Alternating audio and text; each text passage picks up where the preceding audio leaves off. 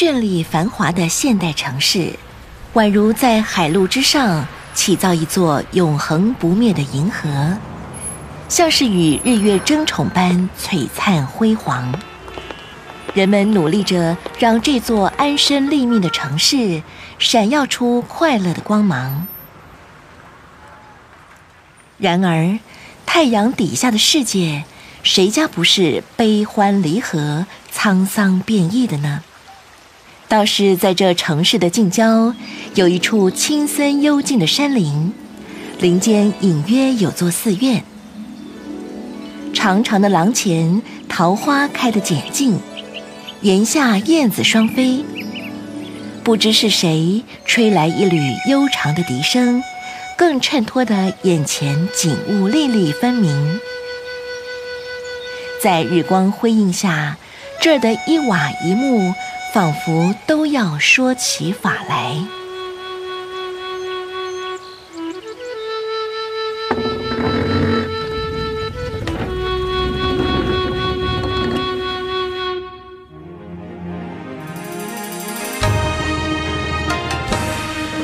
李继云，献国君民，教学为先。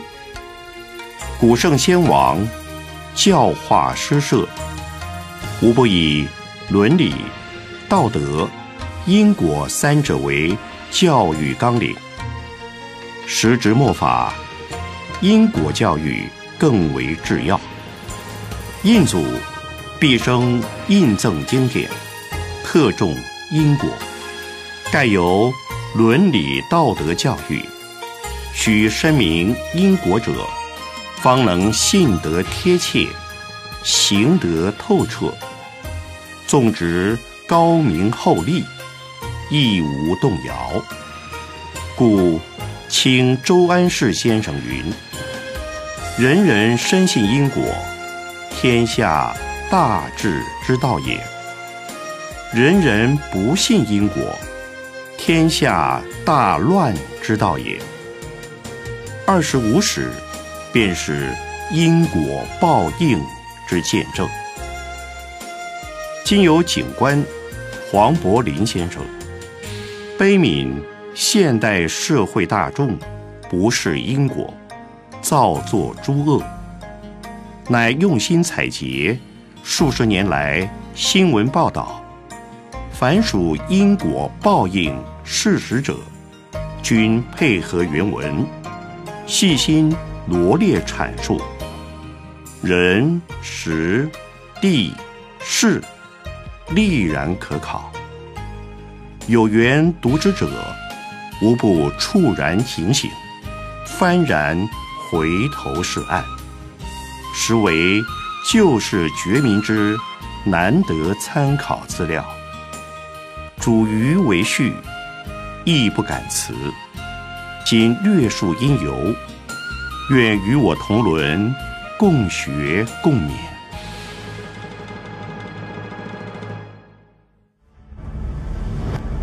缘起，《玉历宝钞》为因果教育最直指人心之经典，由掌管天地人三界之尊。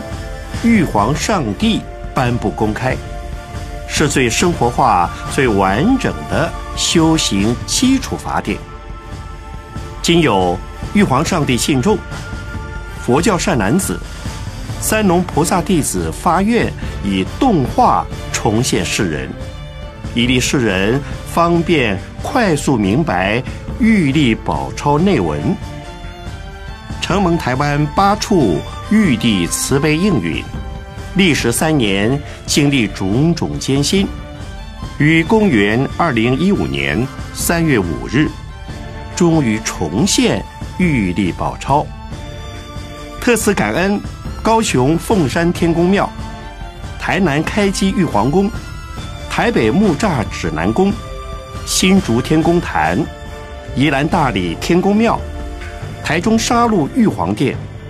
屏东玉皇宫、高雄白玉宫，诸位玉皇上帝慈悲护佑，方成此志。玉历经典奥义妙，因果天理在凡祥，世人多迷不明道，屡屡执着闻名利，财色名食多贪图，邪淫妄想掘目枯，众信祈福皆有求，奈何福泽不抵过？十善十恶尘缘起。善恶阴阳一念间，修行岂有不断淫？行善布施当无求，造福人群利天下，厄运灾祸自远离。吾等玉帝皆欢喜，善男信女齐发心，众志成城破阻碍。今有玉立在问世，百般艰辛方成果。有缘见此堪称福，原文重现今人前。立泽天下弥福德，国泰民安风雨祥。临于群生道法开，悯乐安道传经典。一读玉历知戒律，二读玉历晓善恶，三读玉历明因果。自身行则多蠢惰，当可断恶积福德。修佛修道修如法，基础脉力皆一致。玉历出世生活法。宝钞即是传家宝，地狱景象在目显，众生当明因果浅，经典透机真相还，善恶果报皆有眼，因果报应不遥远，众信当永善念显，天理音律因果布。千真万确不容负，行善必得善行果，为恶必处恶业行，因果业报天地寻，丝毫不差随业行。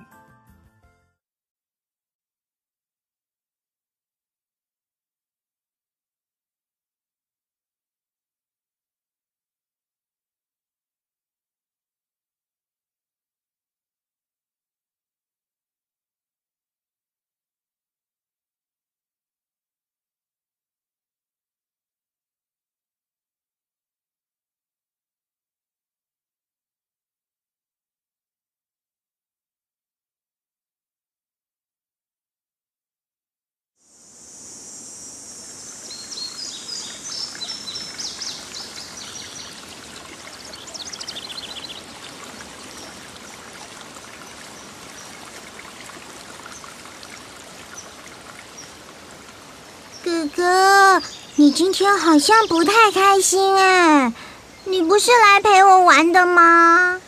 啊，一如，几天前我跟同学爬到树上抓小鸟，把鸟窝打翻，两只小鸟就被摔死了，我心里很不安，这几天晚上一直做噩梦。好可怜的小鸟哦，鸟妈妈一定很伤心。哥哥，你真不该这么调皮的。哎呦，我知道做错了嘛，而且同学都笑我说这样会下地狱，我好怕晚上又会做噩梦哦，怎么办呢？一如，真的有地狱吗？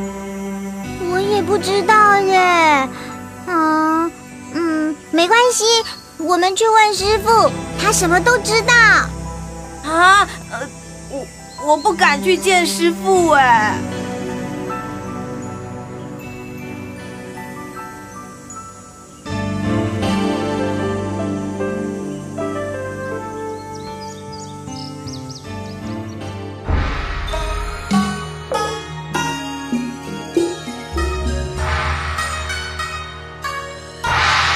师傅，哥哥前几天调皮，爬到树上抓小鸟，害小鸟摔死了，这样会下地狱吗？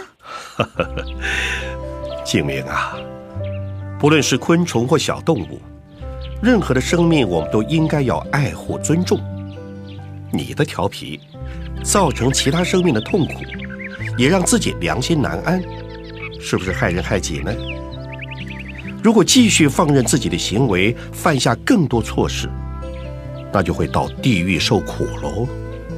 现在，你要真心悔过，立即改正，以后不要再犯，才可以弥补这样的过错。哦，我知道错了。我以后不敢再伤害小生命了。嗯，爱护其他生命，也就是爱护自己的生命。在这世间，不论是男女老幼、健康或残疾，任何人做错事或犯罪，都有律法规定可以赎罪。如果遇到大赦或特赦的时候，还可以减免刑罚。甚至有人钻营律法漏洞，掩饰逃脱。可是死后在冥界地狱里，则所有罪行是丝毫不能漏网的。同时，并无赦免与赎罪的可能。只有真心悔过，做善事，不再重犯，才可以消罪抵罪呀。师傅。这样听起来是真的有地狱喽，师傅，地狱是什么样子啊？阴间有地狱存在的情形，就像是这世间有监狱一样的道理。在阳世间犯罪之人需到监狱服刑，而人死后一切功过也有阴司去判定。许多经典上也都告诉我们地狱存在的事实。哈，你们认识我身后这尊菩萨吗？我知道是地藏王菩萨。师傅说过，地藏菩萨在久远以前就发下大愿：地狱不空，誓不成佛。对，他就是发广大愿，要救度地狱众生的地藏菩萨。不仅佛教徒熟知。也为广大民间所礼拜信仰。关于地藏菩萨和地狱景象的描述，有一部重要的经典叫做《玉历宝钞》，里面就详细描述了地藏菩萨的悲愿、地狱的情况和因果业报的关系。玉历宝钞，好特别的名字哦！好。你们想知道吗？嗯，在宋仁宗太平年间，有一位叫做淡痴的修道人。这一天，他独自登高游览，在恍惚之间，见到一座石碑，碑上以篆书铭刻五十六个字：“大道无为，清净一真，六道众生皆因妄成。”冤枉造业，善恶忧分，因果不爽，毫厘分明。心念才动，业相已行。人虽不见，神鬼早明。勿谓暗示，果报难遁。忽然，他又看到一座金碧辉煌的宫殿，朱红色的大门上挂着一块匾额，上面写着“出生入死”四个字。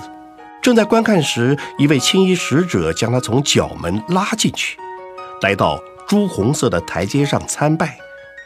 拜后退立阶下，原来是十殿阎君，带着各鬼判来到殿庭中，向主宰阴司的丰都大帝祝寿。慈悲的地藏王菩萨发愿救度所有阴间的鬼魂，在与阴司诸神言议后。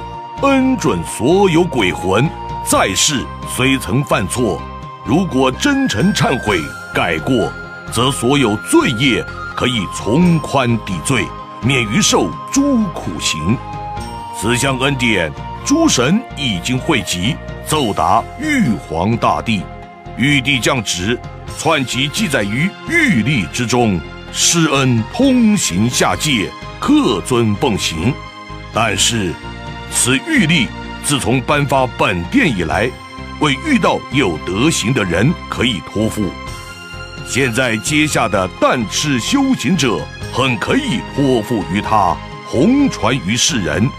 既然已找到人，判例，请快将玉历与诸神的语录善写成书。于是玉历便借由但吃道人流传到人间来。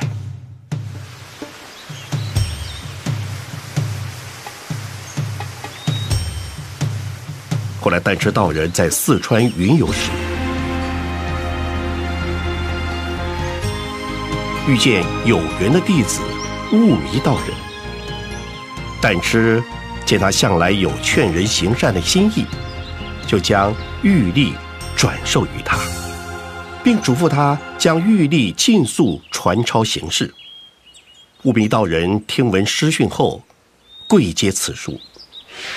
但吃随即成道而去。悟迷道人就秉持师训，不断的抄录玉历赠人，以劝世人。悔改罪业，回心向善。还好有但吃道人和悟迷道人这样有德性的人，才能到阴司将玉历传抄下来。哦，所以玉历宝钞的内容是真实的喽？当然是真实的。世间的善书，少有如此好的。此书。不但有智慧的人阅读后，可以有完全不同的醒悟；即使一般人听闻其中的道理，也可以产生更加敬慎的德性，进而忏悔于以往的过错。难得今天因缘具足，也来了这么多人都对这部经典有兴趣。好，就让我们来看看《玉历宝钞》的内容吧，相信对大家会有很大的利益。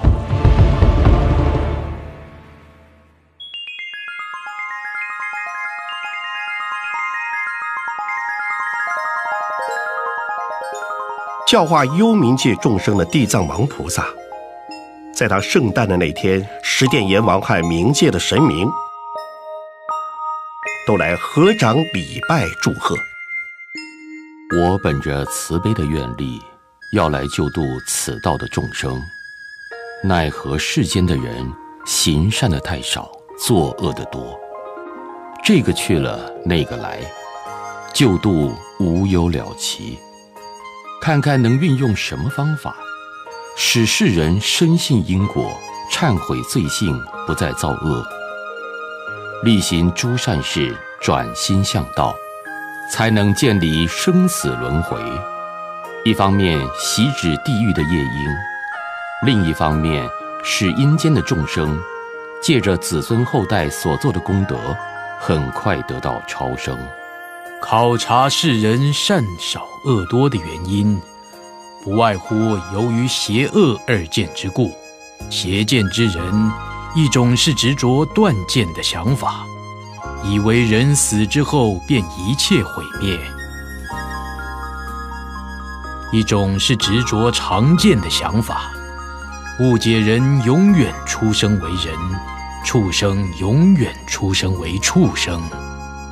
因此，自私自利、无所忌惮的行恶，或者将其他众生当作是自然的牺牲品，造成弱肉强食、残杀争夺等恶因恶果。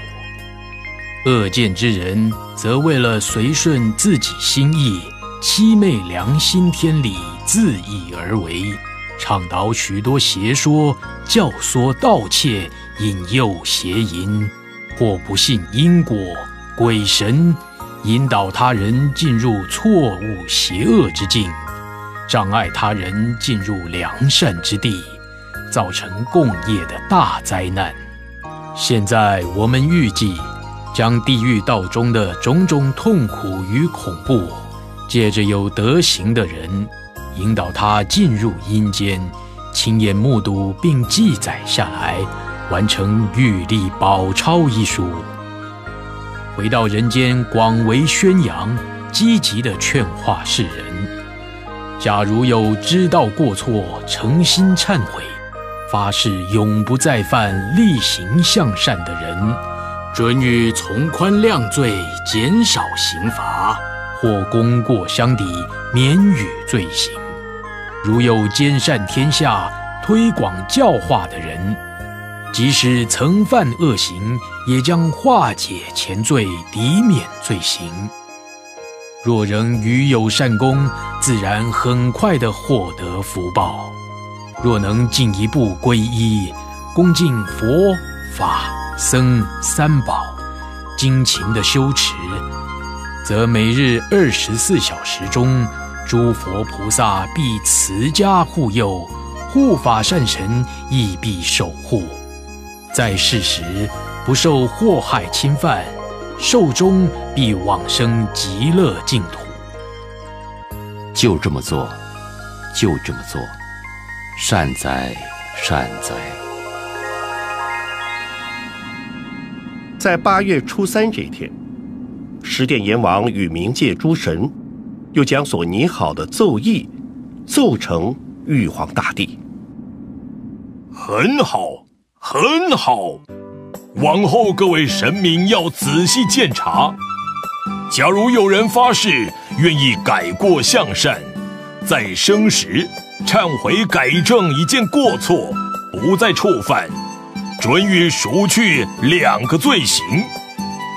假如忏悔改过例行不犯，多达五件，所有的罪行一概予以赦免。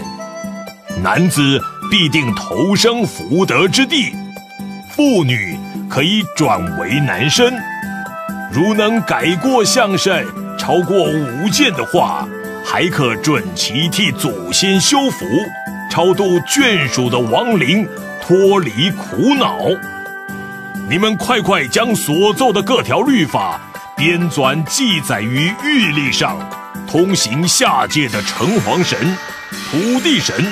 门神、灶神、众神鬼等之道，诚敬遵守此旨，一律谨慎严格的奉行。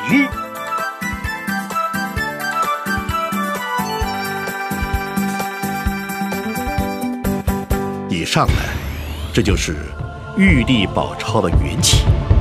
原来十殿阎王与冥界诸神都跟菩萨一样慈悲。都是为我们着想，要我们向善的啊！可是时间过了这么久，玉历宝钞记载的方法还有效吗？哈哈哈哈玉皇大帝与冥界诸神的慈悲，就像地藏菩萨的愿力一样，是无穷无尽的。那我以后如果犯错，是不是赶快忏悔就没事了？哈哈哈！千万不可以心存这样的念头。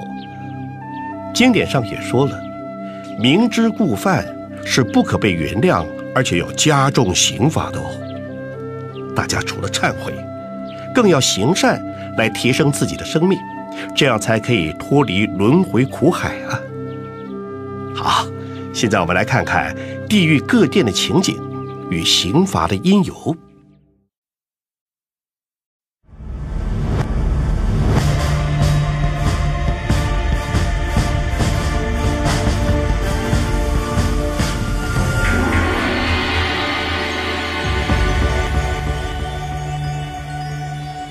一殿，秦广王，专管人间的寿命长短与生死的测吉，统管幽冥界受刑的吉凶。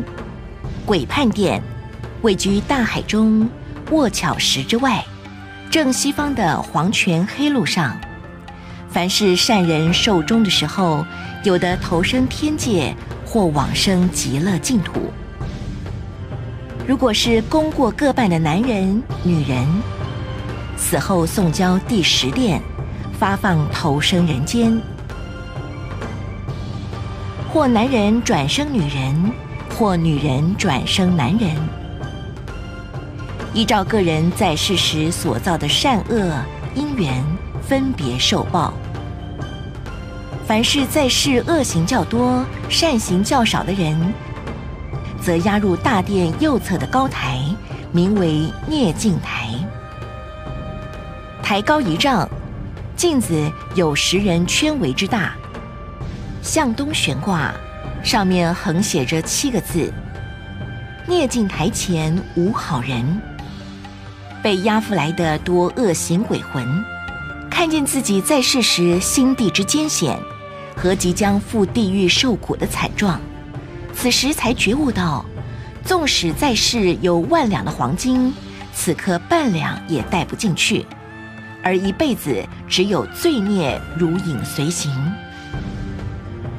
照过涅镜台后，批戒到第二殿，并分发到各地狱受种种苦痛的刑罚。假如有世人不去思考天地生人。父母养育我们的身体是非常珍贵、恩重如山。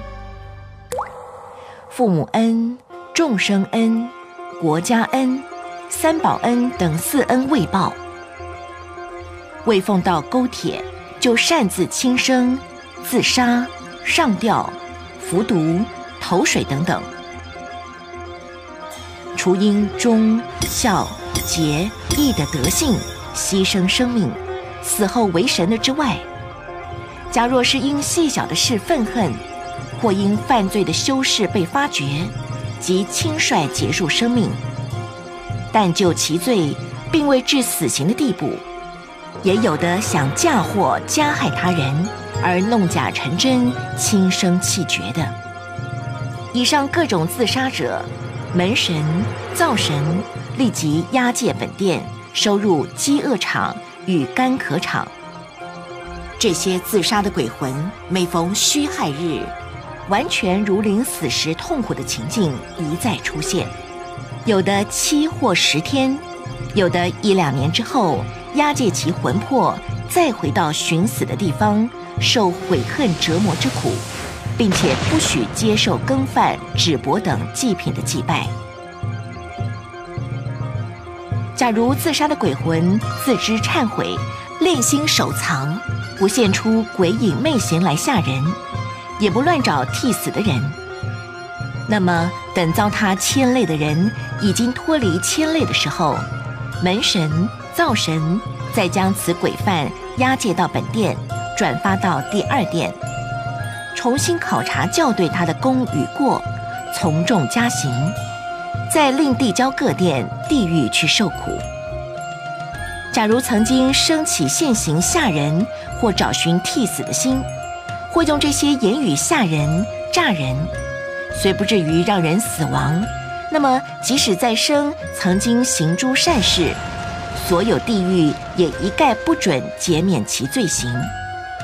凡是轻生死亡之后，毫不收敛鬼影魅形。以致惊吓、令人丧命的话，立即命青面獠牙的诡异勾到各地狱去受苦。刑罚期满之后，发配入阿鼻大地狱，永远用锁链吊扣住，不许超生。凡是出家人、道士拿人的钱为人拜诵金忏，遗漏字句或页卷的，就带来本殿发进补经所。个个送入内藏金颤、黑暗的小房间内，在他所遗漏字句之处，一概都牵写明白，补诵清楚。此处设有油灯，储存数十斤的油，只用一根细线点着，有时明亮，有时黑暗，不能一口气就很快的补诵完足。如果原本清修的出家人或道士，却生起贪心，妄求信徒供养以享受的人，也得在此补经。一般在家修持的善男信女或出家人，十分诚心，心口一如的拜念一切经咒佛号，即使有错误遗漏，然而重在诚心，而不重在字句。类此诚心修持之人，佛开示不用补经，每月初一，并将其功德记载于善集之中。世间之人若于每年的二月初一日向西方至诚的礼拜，将平素念佛、诵经、持咒及持戒的功德，发愿往生极乐世界，并且发誓精进去修持，尽力的弘扬佛法，利益一切众生。那么寿终之后，立即蒙佛接引往生极乐。一般人都知道自杀是不对的，但是想不到自杀后要承受的果报是如此严厉而痛苦。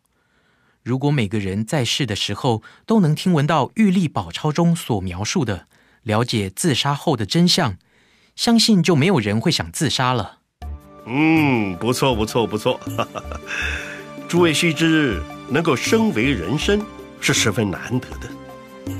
正当活着的时候，应当把握今生的因缘，多做利益别人的事，并承担与忏悔往昔所造的过错，才能保障自己将来转生善道。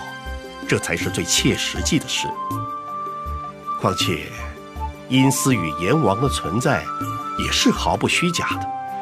现在呢，我就来讲一个谭虚老法师亲身经历的故事，你们就知道了。在民国初年，在西元一九一一年，佛教的高僧谭虚老法师，他年轻时见到邻居在结婚当天得了疟疾传染病死去，感受到人命无常。当天他回家也肚子痛，一会儿便昏死过去。虽然死了，可是迷迷糊糊像做梦，见了两个鬼把他架着飞过了很多座山，来到一个看起来像衙门的庙门口，两个鬼把他往里面一丢，哼，进去吧。这个时候他才明白。自己已经死亡，来到阴间了，心里非常难过、懊恼，担心母亲过度伤心。在等候的时候，看到一个在写字的管账先生，就跟他套交情。我犯了什么罪？你现在已经是死了的鬼，要由阎王来问案。我能转生吗？我不知道，过完堂你自然明白了。那请问？民间诵经招魂这事，究竟是真是假？有用没用呢？这事不假，阴间确实有这回事儿。你看看墙上的木板，这些板子上的名字，就是刚死不久提到此处，等他后人来诵经超度的。如果过的日子太久，就不容易往外提了。不久，那两个鬼把他推进去一座殿堂，殿堂里面。黑漆漆的，你是王福亭，你知道吧？你已经死了，现在该你转生了。转生，还不知转到哪里去。一旦转生，想回家也回不去了。母亲不挂念我吗？我有罪吗？我今生也没做坏事，才刚刚要学好。你无罪，但是寿限有定数，不能只依你。我在世的时候，听说诵经能增寿，我的经白诵了吗？在我舅父死时，我也很怕死。当时有人送《高王观世音经》，且说送一千遍可以免灾不死，于是我请了一本。用两天一夜的时间，把一千遍送完了。诵经不白诵，你在十七岁就已经该死了，给你增了五年寿，到今天二十二岁，这不是诵经的功德吗？既然诵经有好处，如果你放我回去的话，我再继续诵经，我每天诵十遍《金刚经》。阎王听了他的话，就答应了。于是就命令两个鬼差把他送回去，在路上走得很快，还是原来的路。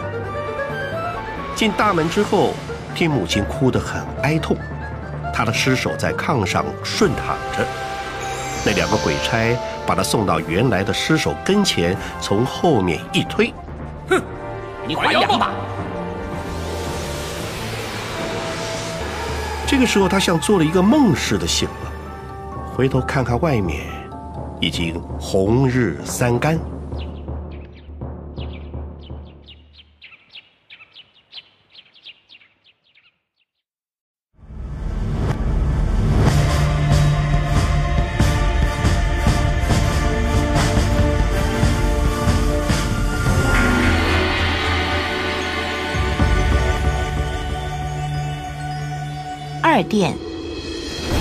王主掌大海之底，正南方卧巧石下的活大地狱。此地狱纵横五百由旬，另设有十六处小地狱：黑云沙小地狱、粪尿泥小地狱、五叉小地狱、饥饿小地狱、焦渴小地狱、脓血小地狱。铜府小地狱、多同府小地狱、铁铠小地狱、气量小地狱、鸡小地狱、灰河小地狱、浊解小地狱、建业小地狱、胡狼小地狱、寒冰小地狱。如在杨氏曾犯以下罪恶：一。拐骗少年男女，二欺占他人财物，三损坏人的耳目手脚，四脉诊含糊，辩证不精确，利用不实药物来谋取利益。五易使的婢女已经壮年，却不让家人赎回，恢复自由之身。六在意结婚姻之时。为了贪图对方的财富、地位，故意隐瞒自己的年龄，以诈骗婚姻。七，在两家尚未合婚确定之前，已确知男方或女方实在是染有恶疾、重病，或犯奸邪、窃盗、品德低劣之人，为了赚取介绍费，不惜昧着良心，含含糊糊的掩饰过去，不将实情相告。以致误人一辈子的幸福。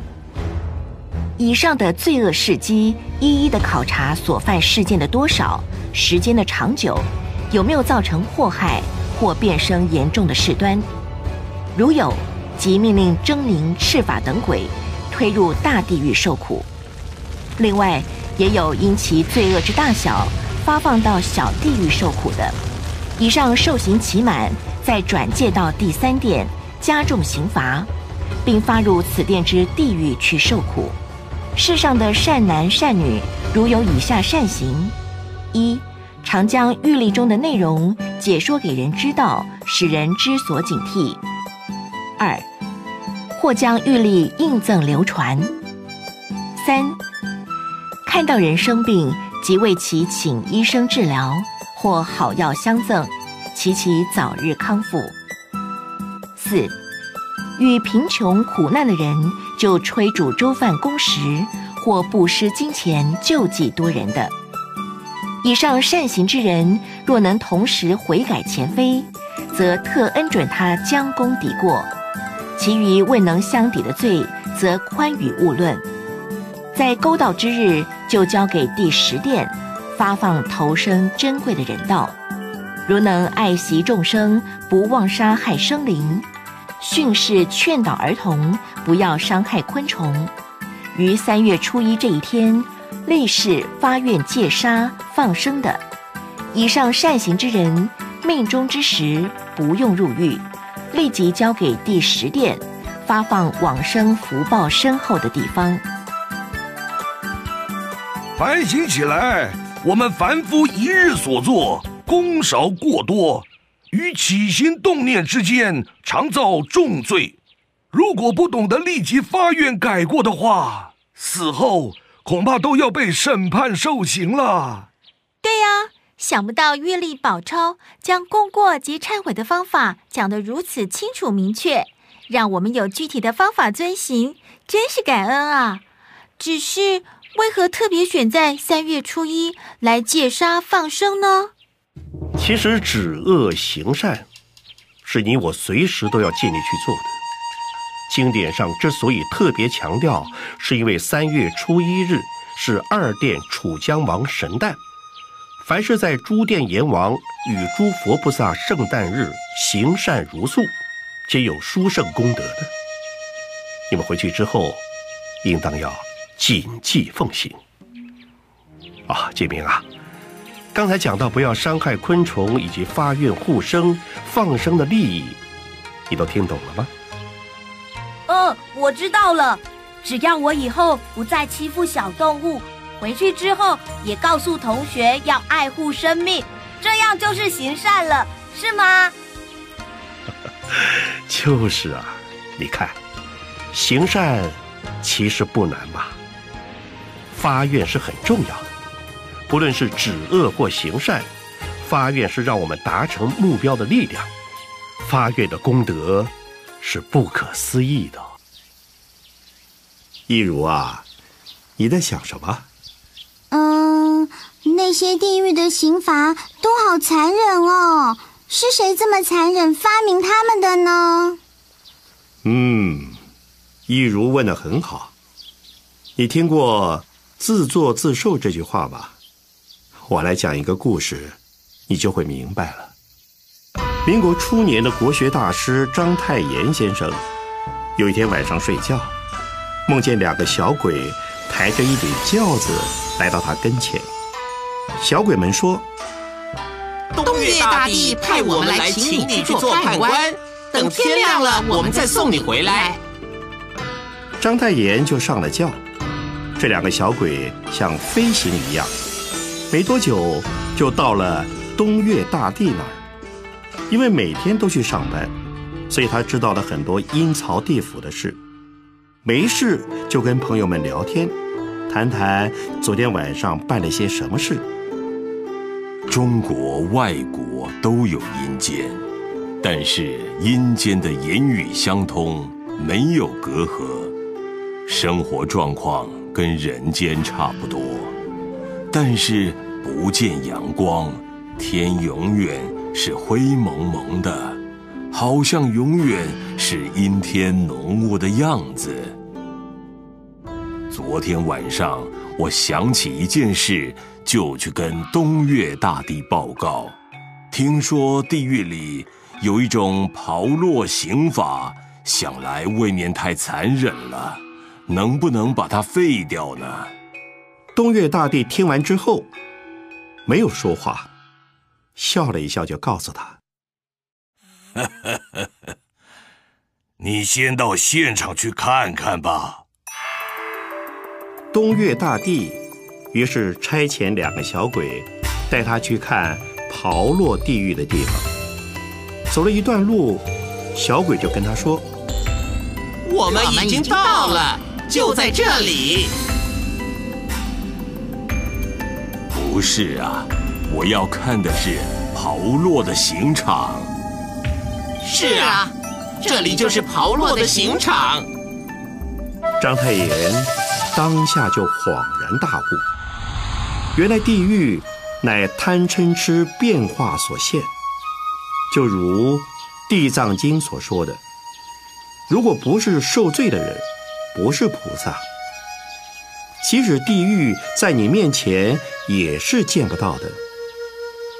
这不是人力或神力所能改变的，不是残忍不残忍的问题，而是地狱种种刑罚都是自己业力变现出来的。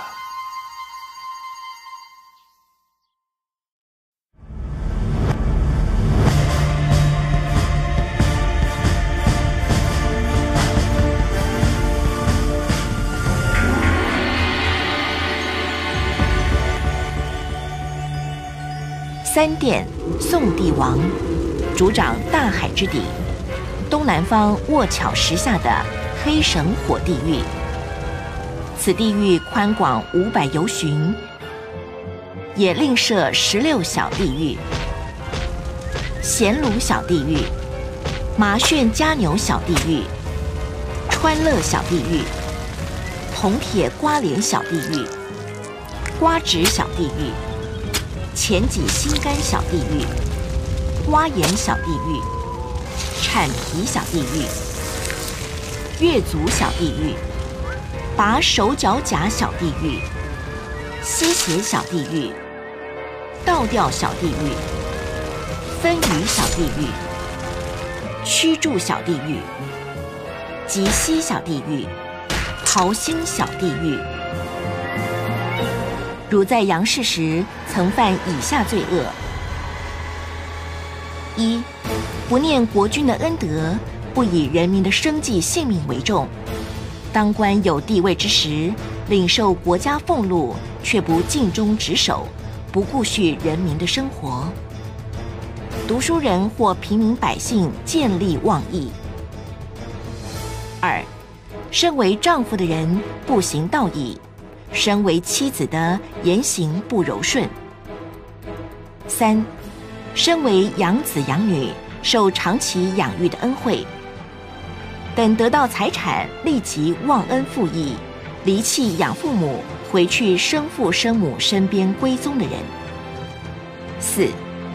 用人或受人之托办事，却辜负背叛；职员或基层士官兵背叛主管或长官。五、犯罪入狱却越狱潜逃，或者在押解途中逃走，以致连累了曾经居民联保的官差与其亲属。经过长时间逃亡，却不行忏悔，虽然事后多做善事。仍然要发入地狱受诸苦刑。六，为了讲究风水的年运，以致阻止丧家出殡埋葬，令亡者不得入土为安。造坟挖土时，看见地下埋有别人的棺椁或尸骨，却不马上停止，换另外的龙穴，以致伤损他人的尸骨。七，为人管账。偷窃漏猎的金钱粮食，为业主办事却伙同同事诈财。八，不祭扫祖坟，使其遗失踪迹。九，引诱他人犯法，挑拨是非，教唆打官司，伤人和气。十，写匿名信黑函污蔑别人，捏造公告文章，毁损别人的名誉。捏造退婚的字据，以帮人解除婚约。十一，出伪造契约、来往书信，以榨取别人的钱、债券，却没有注销；随便套描别人的签名样式，未刻别人的印章，用以添加、删改账目等等，让后人受害。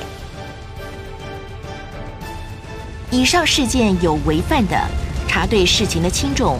派大力鬼先推入大地狱受苦，另外再依所犯事情之类别配入小地狱受苦。受刑期满，再转介第四殿加重刑罚，收入地狱。世人假若能于二月初八，三殿宋帝王神诞日发誓立愿，境界永远不再违犯。此后就准许转发别的福地，不用进地狱受苦。刚刚有提到一些未能尽忠职守、贪赃枉法的恶行，我也想跟大家分享一则真实故事。这是民国初年在上海人尽皆知的奇闻。事情是这样的：程某是一个官宦人家，家里很富足。他在上海去世了。他的太太念夫心切，整天伤心哭泣，想与夫君再见一面。那个时候，在上海有一个会鬼学的法国人，能够把新死去的鬼魂招来，与家人见面谈话。于是呢，程太太请他到家里做法，晚间在客厅里摆好坛，把电灯一熄，法国人就在里面掏诀念咒。约有一点钟功夫，电灯完全又开了，但是呢，却没见到鬼来。唉，这个人很难找，在阴间找了半天也没找到。后来见他在地狱里，无论怎么叫他也叫不出来。你这个洋鬼子真会骗人！我丈夫一辈子乐善好施，盖庙修桥，不升天也就够冤枉了，为什么反而下地狱呢？你这不是故意侮辱我们吗？那位洋人呐，因为拿不出证据来，无法辩驳，白受了一顿气。好啦，如果你可以另外找到先死的人，我可以给你找来做个证明。哎，刚巧程太太有个儿子，在昌辽里死了没几天，于是洋人呢重新登坛做法。这一次登坛不一会儿功夫，鬼就来了。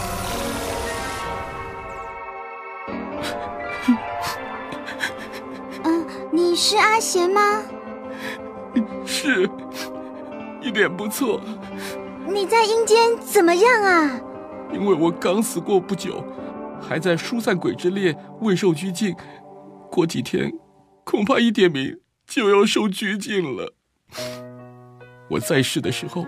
整天花街柳巷吃喝嫖赌，不做正经事，造下这种孽，觉得很对不起你。现在我已经走到了这步田地，也没办法，除非你们能行善布施、念经超度我。在我的衣服里还有一张支票，你可以到银行取出来。家里的事你多费心，要好好照管孩子。哎。佣人到衣服里找一找，果然在口袋里有一张支票。这个时候，鬼也哭了，家人也哭了。哎呀，弄得客厅里呀一片哭声啊！最初请咱们父亲，他为什么不来呢？听说他已经到地狱去了。你父亲一辈子行好作善，修建佛寺。舍茶舍药，广做布施，他有什么罪，还得下地狱？因为父亲原先穷困的时候，在北京做官，有一年正值山西年岁不好，闹饥馑，皇上派他去山西办赈济，国家发了六十万两银子的赈济款，父亲违法贪污，完全入私囊了，因此饿死了成千成万的人。后来朝廷又派专使去调查，我父亲行了几万两银子的贿赂，把这件事情就掩饰过去了，因此罪孽太大，所以到阴间没有几天，就转到地狱里去了。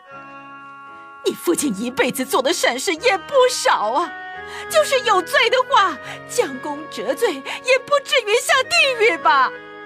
他的功固然有，究竟抵不过他的罪。有功德，将来可以上天去享福，那又是一回事。而现在，所欠的这些成千成万人的命债，还得先要来补偿。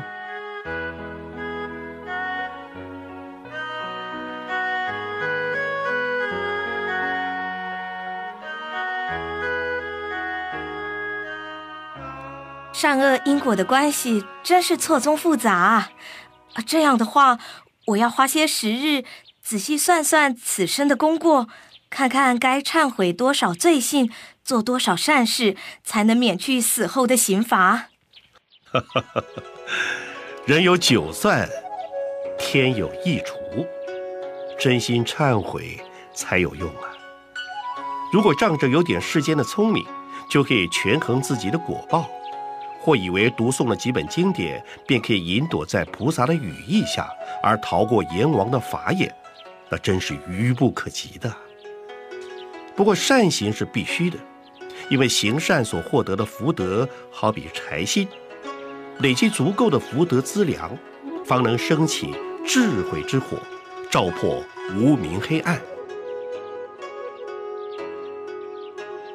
帮助我们远离恶缘与恶境，这才是正知正见啊！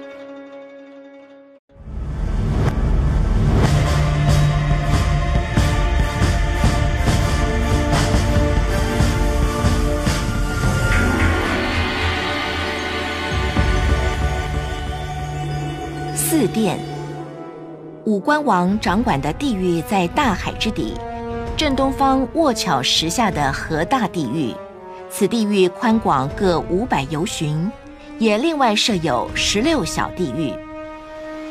鹤池小地狱、雾炼竹彩小地狱、沸汤浇手小地狱、胖流驿小地狱、断筋剔骨小地狱、眼尖刷皮小地狱、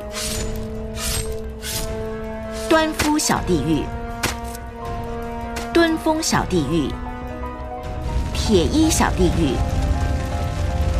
木石土瓦压小地狱。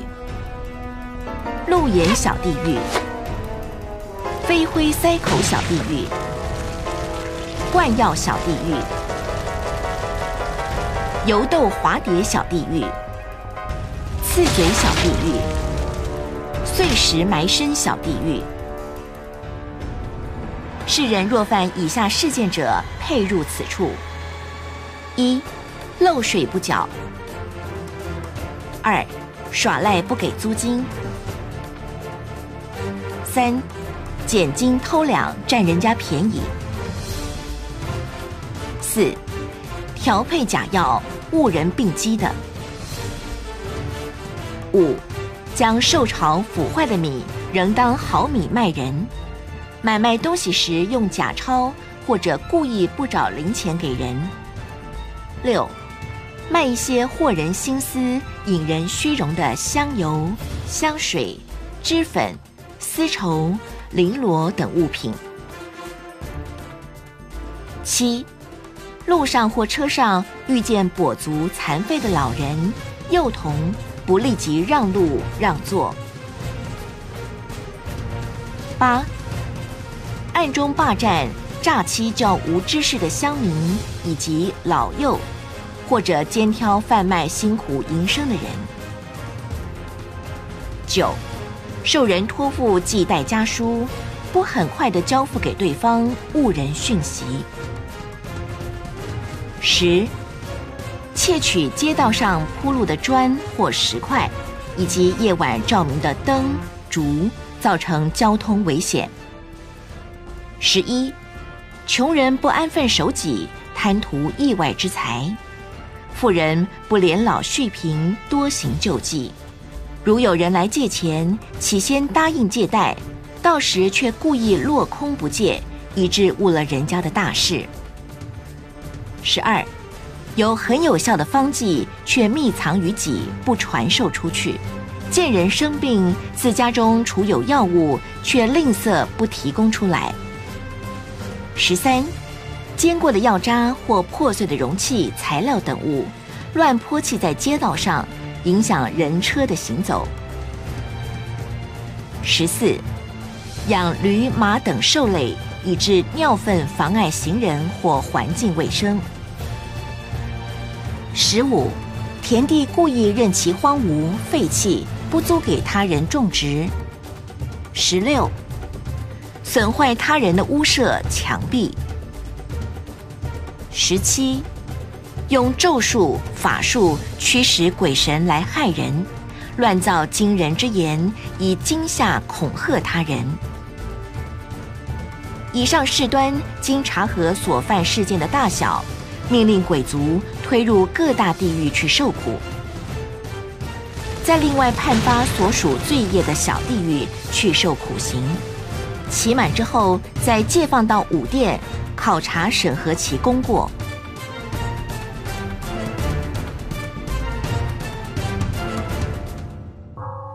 世人如在每年的二月十八日这一天发誓悔改，不再违犯的话，可以免入本殿各地狱受苦。后世若有人懂得抄写玉历全书或续加古今因果报应的事迹，在各殿的章句之后，用来劝化人为善，流传后代，使阅读的人从此悔改。则不仅他能免于犯错，你暗中也自有功德。你们看到经典中列举的过失与罪行，许多都是古代社会才有的情形。不过呢，你们可别以为因果报应和地狱刑罚是古代人的专利哦。好，我就来说一个现代法院的书记官险遭勾魂使者抓错人的真实事件。一九七九年四月，台湾桃园地方法院有一位扎姓书记官不幸病逝。当时跟他在法院同事另外一位刘书记官，因为他面貌体型跟死者非常的相似，而险遭。勾魂使者误捉。那天中午，有人经过法院中央楼梯下，发现刘书记官跌坐在地，不省人事。大家认为情况有异，立即将他抱到车上，载到桃园洋外科医院急救。当时大约中午十一点半，他的呼吸困难，毫无知觉，连指甲都黑掉了。医师为他急救打强心剂，照氧气罩。照心电图，一直到下午三点钟，他才苏醒过来。我颈子很痛，肚子好饿哦。后来有报社记者问他这次生病的经过，我一向身体很好。上个月二十日上午，我在办公室办公，突然咳嗽不已。坐在我旁边的同事们问我，我说没事。说完。便不自觉地走出去，但走到楼梯底下的中廊，便昏迷了。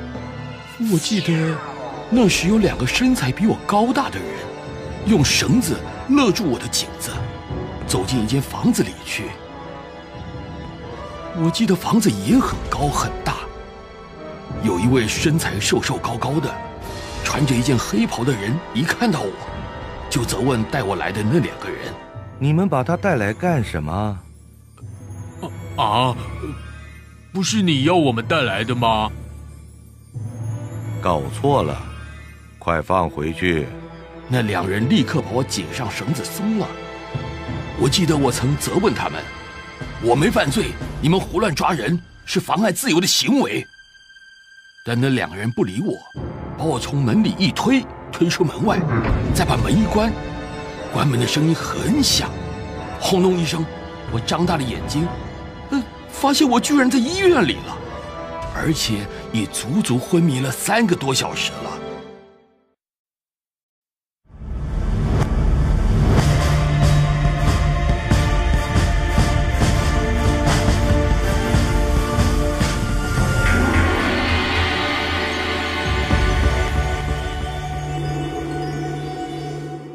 本来是居于第一殿，因为可怜冤屈而死的人。屡次放还阳间深渊，洗雪清白，所以降调司掌大海之地，东北方卧巧石下的叫唤大地狱，并管理十六个诛心小地狱。所有鬼犯发配到本殿的，已经在诸狱受罪多年了。即使有在前四殿查核没犯什么大过错的，每殿各查审七日。押解到本殿也查不出丝毫作恶的事迹，但是他们的尸体经过五七三十五天没有不腐败的。而这些鬼犯都说，在世还有善愿尚未完了，有的说要修建寺院、搭建桥梁、铺设街路、开河挖井，或者。积极劝善的书与文章等善事尚未完成，或是放生的数目未圆满，或是父母尊亲奉养，或死葬之事尚未全备周到，或是受恩而未报答。为了以上等等事，哀求准许放还阳世。因此，没有一个不是立下誓愿，一定做好人。但是，这些鬼犯以往在世之时作恶昭彰，神鬼了解的非常清楚。现在，如同已到江水中间的船，发现漏水，要补已迟了。可见阴间要是没有怨恨的鬼，阳间就少有仇怨的人。真正修养德性的人，世间真是难得少有。现在，来到本殿的鬼犯，照过孽境后，自然知道自己是恶类，不用多说，牛头马面，押上高台去望乡吧。所设高台名叫望乡台，望乡台的面如弓背，呈半圆形，朝向东西南三向。此台的弯面有八十一里，台后平直，坐北，如同弓弦，已如树林般林立的利剑做城墙。台高四十九丈，以刀山为山坡，砌成六十三级的阶。善良的人不用登上此台，功过相伴的人已发放往生轮回去了。只有作恶多端的人才登此望乡台一望，家乡如在眼前。男女老少的家人、亲友们的言语行为都能看见、听见，发现没有人遵从自己死前的吩咐与教训。所有自己以前决定的事，一件件被更换了，而辛苦挣来的财物被瓜分搬运一空。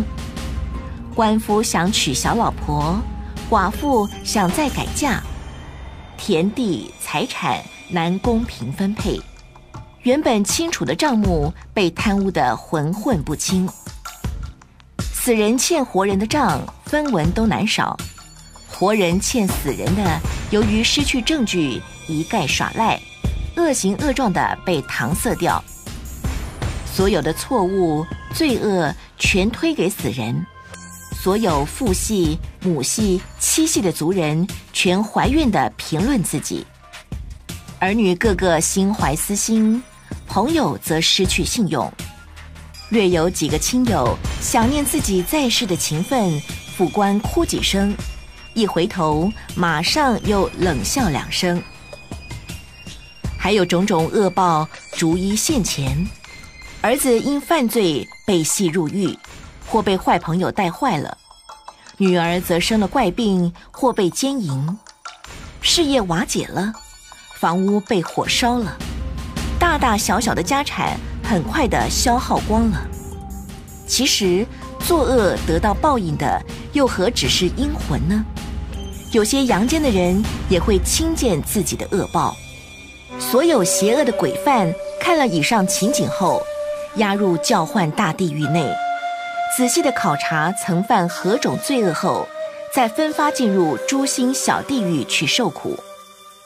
小地狱内各地埋设危险的木桩，用铜蛇做成链子，用铁铸的狗做土堆，将人捆绑压制住手脚。再用一小刀将人开膛破肚，勾出心脏，一块块的割下来，将心脏给蛇吃，肠子给狗吃，如此受苦期满之日，痛止皮肤完好，再分发以下各地的地狱去受苦，将不敬鬼神、猜疑是否有因果报应等心肠割掉的小地狱。将杀害生命等心肠割掉的诛心小地狱，将善愿未完就先行罪恶等心肠割掉的小地狱，将亲近邪恶、行为错误、违背正理、学习方术、妄想长生等心肠割掉的小地狱，将欺善怕恶、邪恶的怨恨他人和不快死等心肠割掉的小地狱，将计较名利。是非、疑惑他人等心肠割掉的小地狱，将强暴妇女、设计令妇女失贞、引诱妇女顺从自己的淫意，或者不论有无谋害之意，与妇女贪恋掏乐等心肠割掉的诛心小地狱，将损人以利己等心肠割掉的小地狱，将千贪不舍、不愿不施。不顾别人面临生死、紧急之困境等心肠割掉的小地狱，将偷窃、盗取别人财物、昧着良心耍赖而不还债等心肠割掉的小地狱，将忘恩负义、以仇报怨等心肠割掉的小地狱，将好斗、好赌、好胜、以致牵连拖累他人等心肠割掉的小地狱，将为了名利、欺骗、诱惑大众等心肠割掉的小地狱，将自己虽未亲自加害，但却狠毒的教唆他人去害人等心肠割掉的小地狱，将嫉妒善良、贤能等心肠割掉的小地狱，将执迷不悟、死不改过。毁谤他人等心肠割掉的小地狱。世间的人，凡是犯了以下罪行，即入此等地狱：一、不信因果，阻止别人行善事；二、借名去庙寺拈香礼佛，却谈论别人的是非；三、烧毁劝善的书籍文章。四，礼拜神佛却吃食荤肉，做佛事如普渡、超度亡魂、观音法会、浴佛节等时，不如素，不持戒，清净身口意三业。五，厌恶别人念佛诵咒，毁谤学佛修道的人。六，识字的人不肯将古今报应的事。劝世的文章念给未识字的妇幼等人知道。七，挖掘别人的坟墓，再予以填平灭迹。八，放火蔓延，焚毁山林，或疏于防范家人，以致失火延烧邻居。九，引诱逼迫生病瘦弱的人来比赛体力，令其自卑或伤身。十。隔墙抛掷瓦石，误伤行人。十一，用毒药在河流中毒杀鱼类。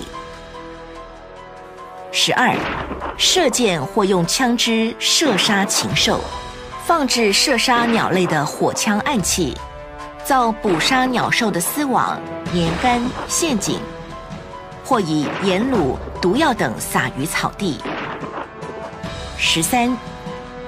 死猫、毒蛇等物不埋入深土中，以致有人挖出，留下的洞穴害人丧命。十四，冬天、春天寒冻时开垦、挖掘土地，令虫类冻死；拆墙改造，致令人受寒受饿。十五，私人的身份却借用官家的头衔，以势力霸占民地。十六，无缘无故填塞水井、水沟，致令人饮水不便。如果违犯了以上各项罪事的，即押赴望乡台，发入教唤大地狱。受苦之后，如果应该割碎心脏的，就押交给各层小地狱判罪受刑。刑期满后，转介第六殿，查对有无其他的罪。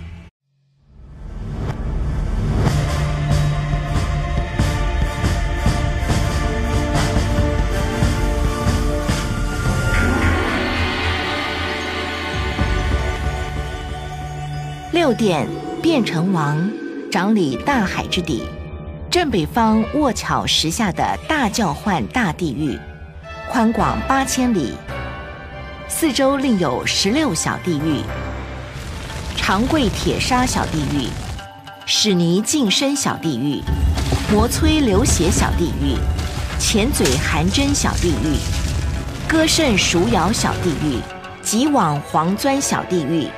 对倒肉浆小地狱，裂皮祭雷小地狱，咸火闭喉小地狱，桑火败轰小地狱，粪污小地狱，牛雕马灶小地狱，劈鞘小地狱，啄头脱壳小地狱，腰斩小地狱，剥皮萱草小地狱。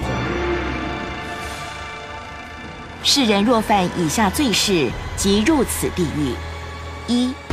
怨天尤地，抱怨风、雷、晴、雨、冷、热，对着北方大小便、哭泣。二，偷窃神佛装藏的宝物，刮取神佛圣像上的鎏金或金牌，随便呼叫神佛的名讳圣号。三，烧毁涂损劝善的书籍、文章、器物，不尊敬爱惜有字之纸与经书。四，寺庙、道观、宝塔的前后泼洒堆积秽物。五，家中供奉神佛的法像，除灶不清洁。六，不戒食牛肉、狗肉。七。家中收藏违背正理或邪淫黄色的书刊。八，在衣裙上绣上龙凤的图像，雕刻图绘神圣的图像，例如太极图、日月、七星、和合二圣、王母、寿星、所有的上仙、三世诸佛的形象，或万字花样等，在衣服器具上。九。浪费糟蹋五谷，十囤积米粮，期待卖高价钱。犯以上的罪事，都发入大教换大地狱。再查出所犯的事件性质，分别发配至所应受刑罚的小地狱接受苦刑。期满转介第七殿，再考察有无第七殿管辖的罪恶。世间的人，如能在三月初八如素持戒、清净身口意，发誓立愿，今后不敢再犯以上的诸罪，并且能够每逢五月十四、十五、十六日、十月初十，境界不行房事，同时立愿此后要辗转劝诫别人，如此则准许免受以上诸小地狱的苦刑。请问法师，为什么在衣服上画有日月、太极或佛像、神像等等图案是有罪的呢？世人须知，这些图像都是宇宙间神圣的表征，而穿着是代表一个人的德行。如果不问自己的德行，随意穿戴使用，不仅有入神圣内涵，一不小心恐怕引起世人的误解，甚至毁谤。间接影响或断送了大众亲近善法或善知识的机会，这样损失的不只是像财物之类的而已，影响的是世人的法身慧命啊！这样的罪过是不是很大呢？好，听完这些地狱罪罚，我来讲一个关于偷盗三宝财物受报的故事。民国三年。一九一四年，鸡足山祝圣寺传春戒，由于沙弥叫做真进，向常住借四十八元设上堂斋，受戒后即回去，借款一直未还，几经索讨，竟伪造收据寄给祝圣寺，并附言祝圣寺某师已来取回借款。当时虚云老和尚的侍者程静，奋欲追究，为老和尚劝止。不料程静竟于次年感染疫病，因而圆寂。常住为其沐浴更衣，换穿新蓝布褂裤，涂皮后骨灰归塔。民国五年，西元一九一六年，祝圣寺春戒期间。真进忽然来到祝圣寺，老和尚不但既往不咎，请他当八隐礼师。当比丘坛洒净后，老和尚刚回室，赵克师即来报告，八隐礼师忽暴死。老和尚赶往看视，只见真进倒卧地上，口吐白沫，大众正为他念佛。忽然间，真静大叫：“快拿钱来还常住！”真静，你怎么了？曾经尹赞师向我索钱，有什么凭据？尹赞师身穿新蓝布衣裤。程静，你放下吧，个人因果个人当。一会儿，真静醒来后，就疯癫失常了。后来老和尚为真静在五斋时，向大众开示：真静之病乃是不明因果，诚静好心讨账，反累常住不安。今当中发漏，了结一重公案。经老和尚这么一说，真静的病竟奇迹般的痊愈了。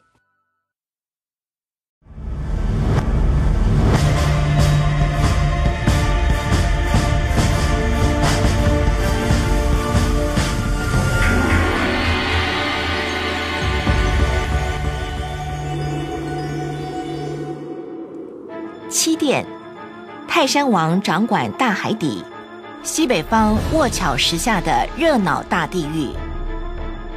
此重大地狱周围八千里，并另设十六小地狱：垂女自吞小地狱、裂胸小地狱、三腿火逼坑小地狱、牙叉抗法小地狱、犬咬胫骨小地狱。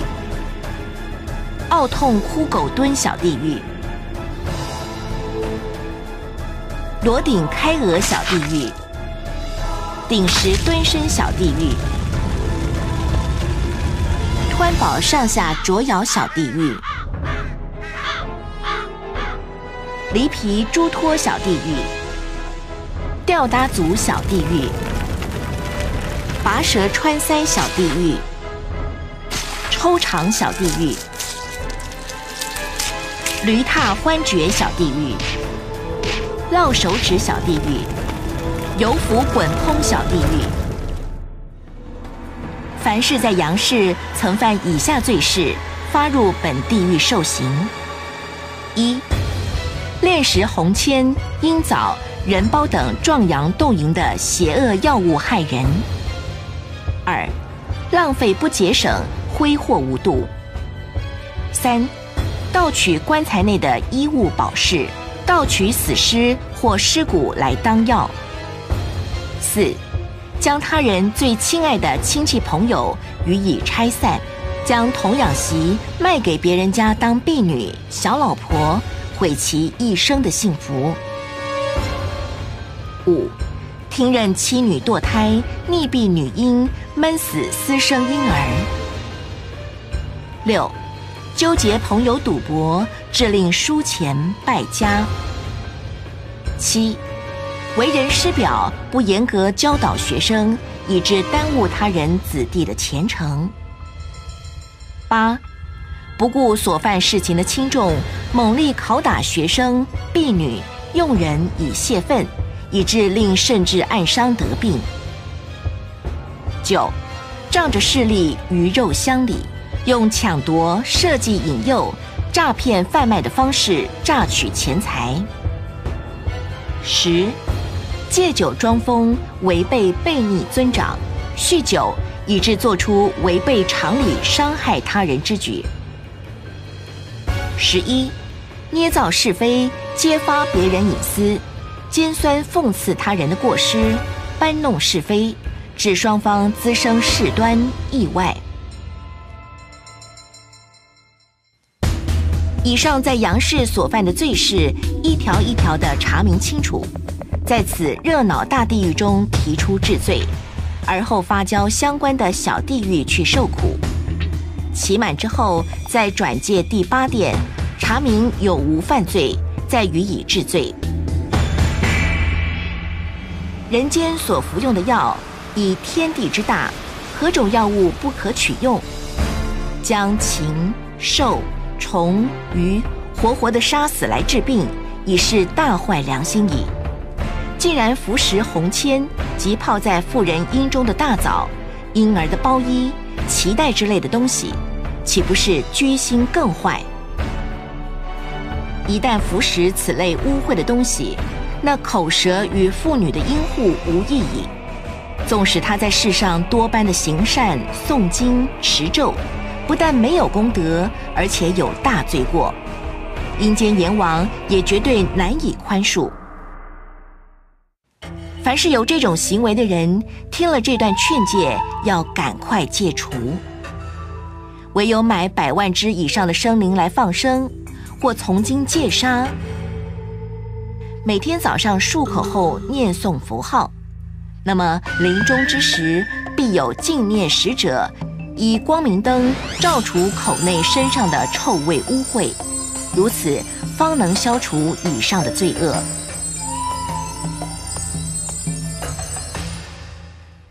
人间有偷窃被火烧死的人骨，以及私生堕胎婴儿的全身皮肉，用以制造配合为药的；同时有偷窃死尸的毒瘤、骨头卖给中医做药的。些偷窃死人骨头的，变偷成担，为数众多；将其中骨头坚实的卖给商家，做成法器等。骨质枯松的雷为粉末，或作烧窑之用。像这类人在世之时，即使曾有功于世，勾入阴司之后，所行之功德抵充其他过失。此偷盗他人遗体的罪过，阎王绝不轻减，立即发入热闹大地狱受刑，或再发入相关的小地狱受苦刑。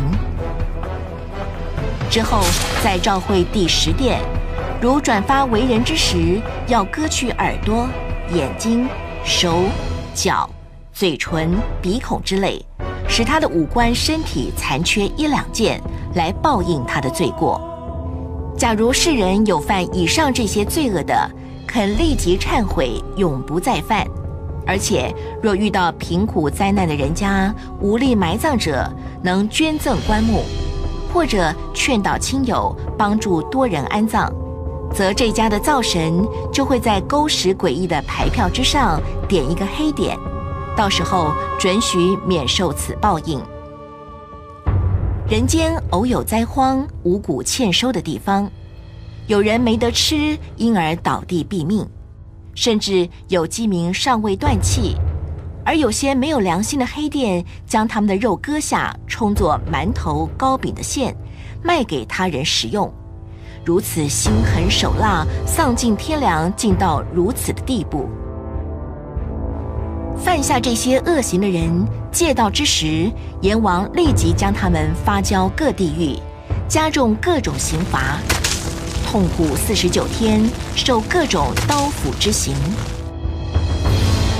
而后。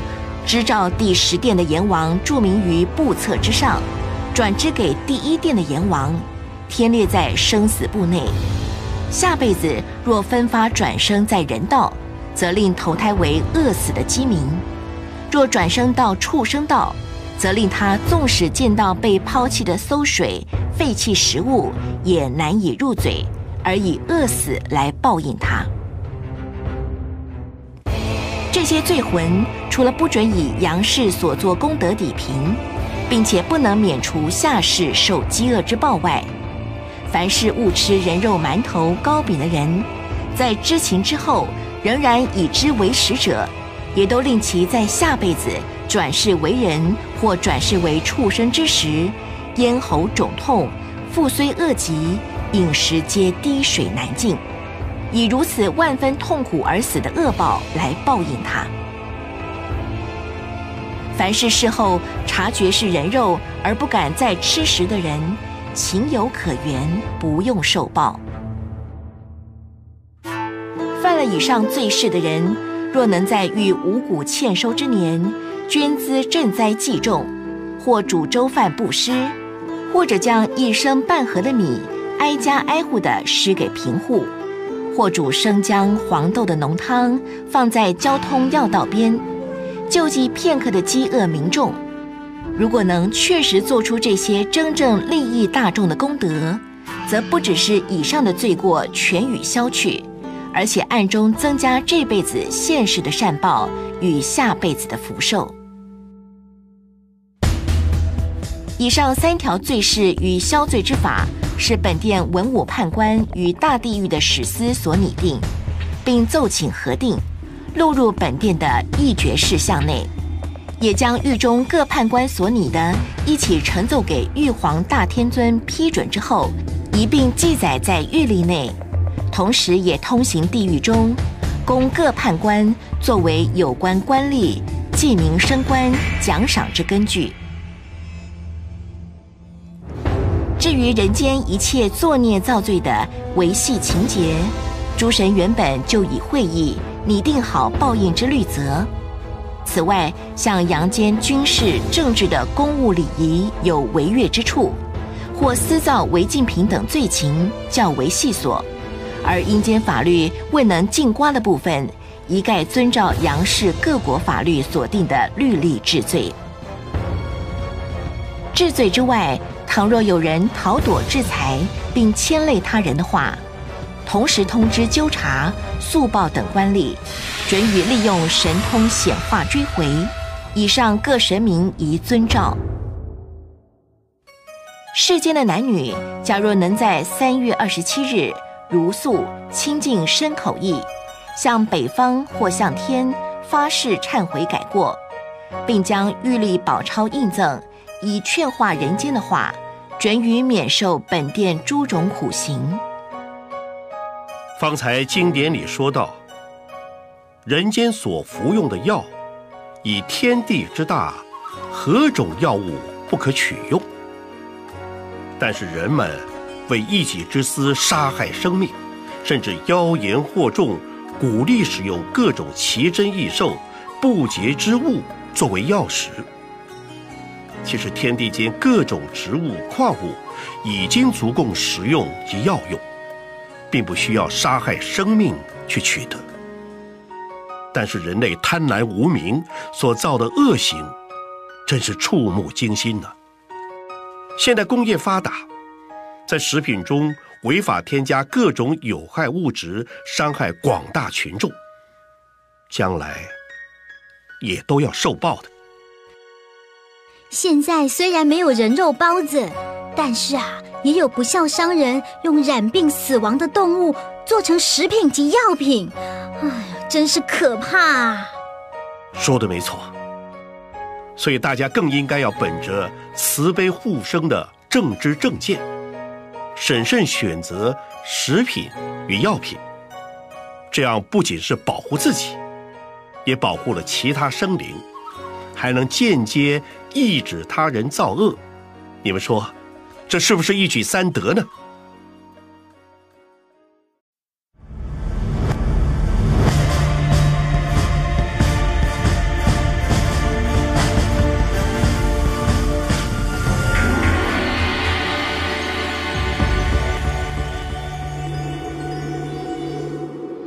都市王掌管大海之底，正西方卧巧石下的大热闹大地狱。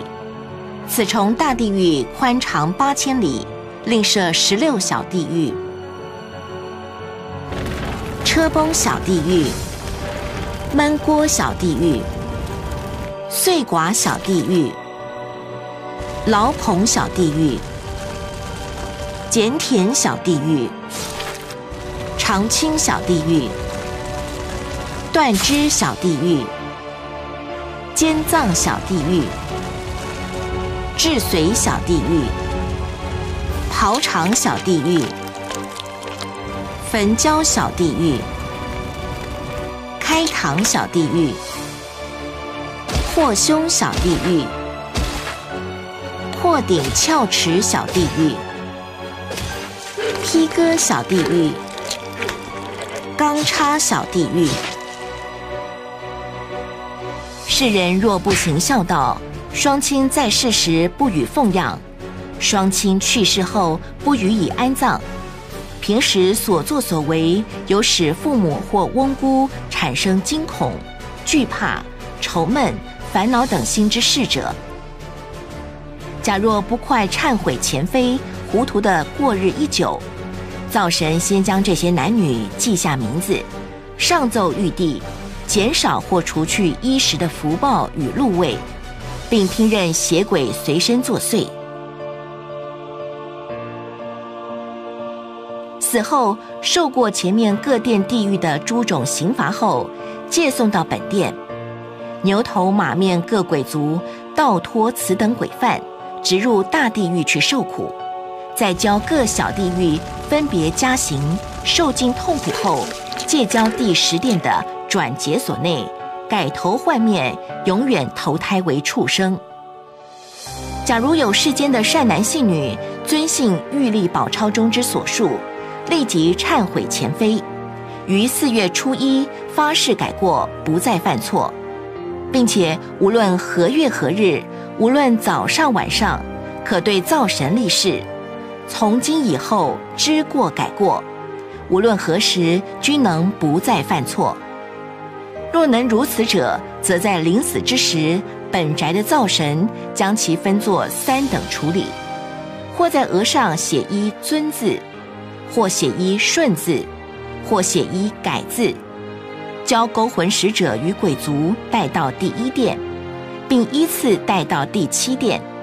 即使有犯各殿诸罪，也都减一半刑罚，并且不用借送到第八殿来受苦，立即交第九殿。如果经查未犯放火、阴毒等罪事的话，随即交给第十殿，分别发放投身人道。玉帝特别加恩批示说：假若在传抄印行玉历宝钞，能使世间的男男女女等知所警惕的话，则从第一殿到第八殿，各种苦刑都可免除。第九殿再查。假如也没有酒店之过错，立即交给第十殿，发往投胎到有福气的地方，出生为人。师傅，那我母亲已经过世，没有机会再孝顺她了，怎么办呢？是啊，我的双亲也都过世了，我还能有弥补的机会吗？父母的恩德是很大的。而无始轮回以来，众生都曾经互为父母子女，所以对一切众生慈悲，就等同孝顺父母。所谓“乳母众生”，就是这个道理。前面我们也读到，玉皇大帝垂慈加恩，特准杨氏的后代子孙，如听闻玉立后能改过五戒以上，多行善事。就能将功德回向给祖先，替他们修福，让他们得以超度，这样就是在尽孝道了。以前我们小时候常听长辈说，不孝父母会被雷公打死。小时候印象总认为会不会是神话故事？事实上，现代也有很多这类事件。一九八七年七月。台湾天气酷热，高温达三十四度。媒体报道，中山高速公路发生一件离奇命案，死者被雷电打死。死者有人描述，当天两人从台中驾车北上喝喜酒，途中尿急，将车开到路旁小便。岂料在这刹那间，一道类似雷电的闪光突然打到死者身上。正好命中头部，当场脑浆四溢，全身焦黑，一命呜呼。法医验尸，确定被雷击死亡。至于大热天何来雷电，为何选中这年轻人，似乎有点灵异。办案检警意识到命案不单纯，于是从死者车内资料找到其父母。死者父亲蔡某。是一名富有的木材商，但为人吝啬刻薄。其妻王氏是视钱如命的泼妇，育有四女一男，均贪婪骄纵。尤其是被雷击的这位蔡竹凯，他是独子，从小父母溺爱纵容，学习阶段嚣张狂妄，不遵师长教导，渐渐的染了一身的恶习。蔡如凯当兵回来，父亲便把木材业生意交给他经营。但显然他不是做生意的料，接手公司一年便亏损累累，经常周转不灵。有一天，蔡如凯应酬喝酒回来，对蔡氏夫妇百般指责。起初这是唠叨，后来竟演变成怒骂及拳脚相向。看在他的姐姐眼里，也视而不见，使蔡如凯更加的肆无忌惮。后来竟联合两位姐姐，以强硬手段将父母赶出家门。两位老人家是饥寒交迫，病倒在公园的凉亭里边，被警察送到医院。蔡如凯及姐姐到医院，竟争相破口大骂，还拒绝带两老回家。如此忤逆不孝，看在医生、护士、病人眼里，都不禁摇头，感慨大叹天下竟有如此不孝子。但蔡氏夫妇还是坚信孩子是孝顺，只是事业不顺，给他一点时间，一定会变好。后来，蔡氏夫妇到台南一家寺庙禅修，希望换回孩子孝心。但是蔡如凯误以为蔡氏夫妇是要向亲戚告状。让其背负不孝子罪名，竟将他们关在房内，并予以拳打脚踢、辱骂。蔡氏夫妇没吃没喝，大受打击，致使王氏罹患精神病，被迫送到疗养院。蔡某半年后中风卧病在床。蔡氏夫妇失望之余，曾说了一句重话。以后你们不是被雷公打死，就是死在无药可救的怪病。哼，我们的命硬得很，不是你口中的倒霉鬼。没想到几年后这些话都应验，蔡如凯死于雷击。两个姐姐，一个死于艾滋病，一个罹患炎症。如此恶报，不仅证实天理昭彰，丝毫不爽。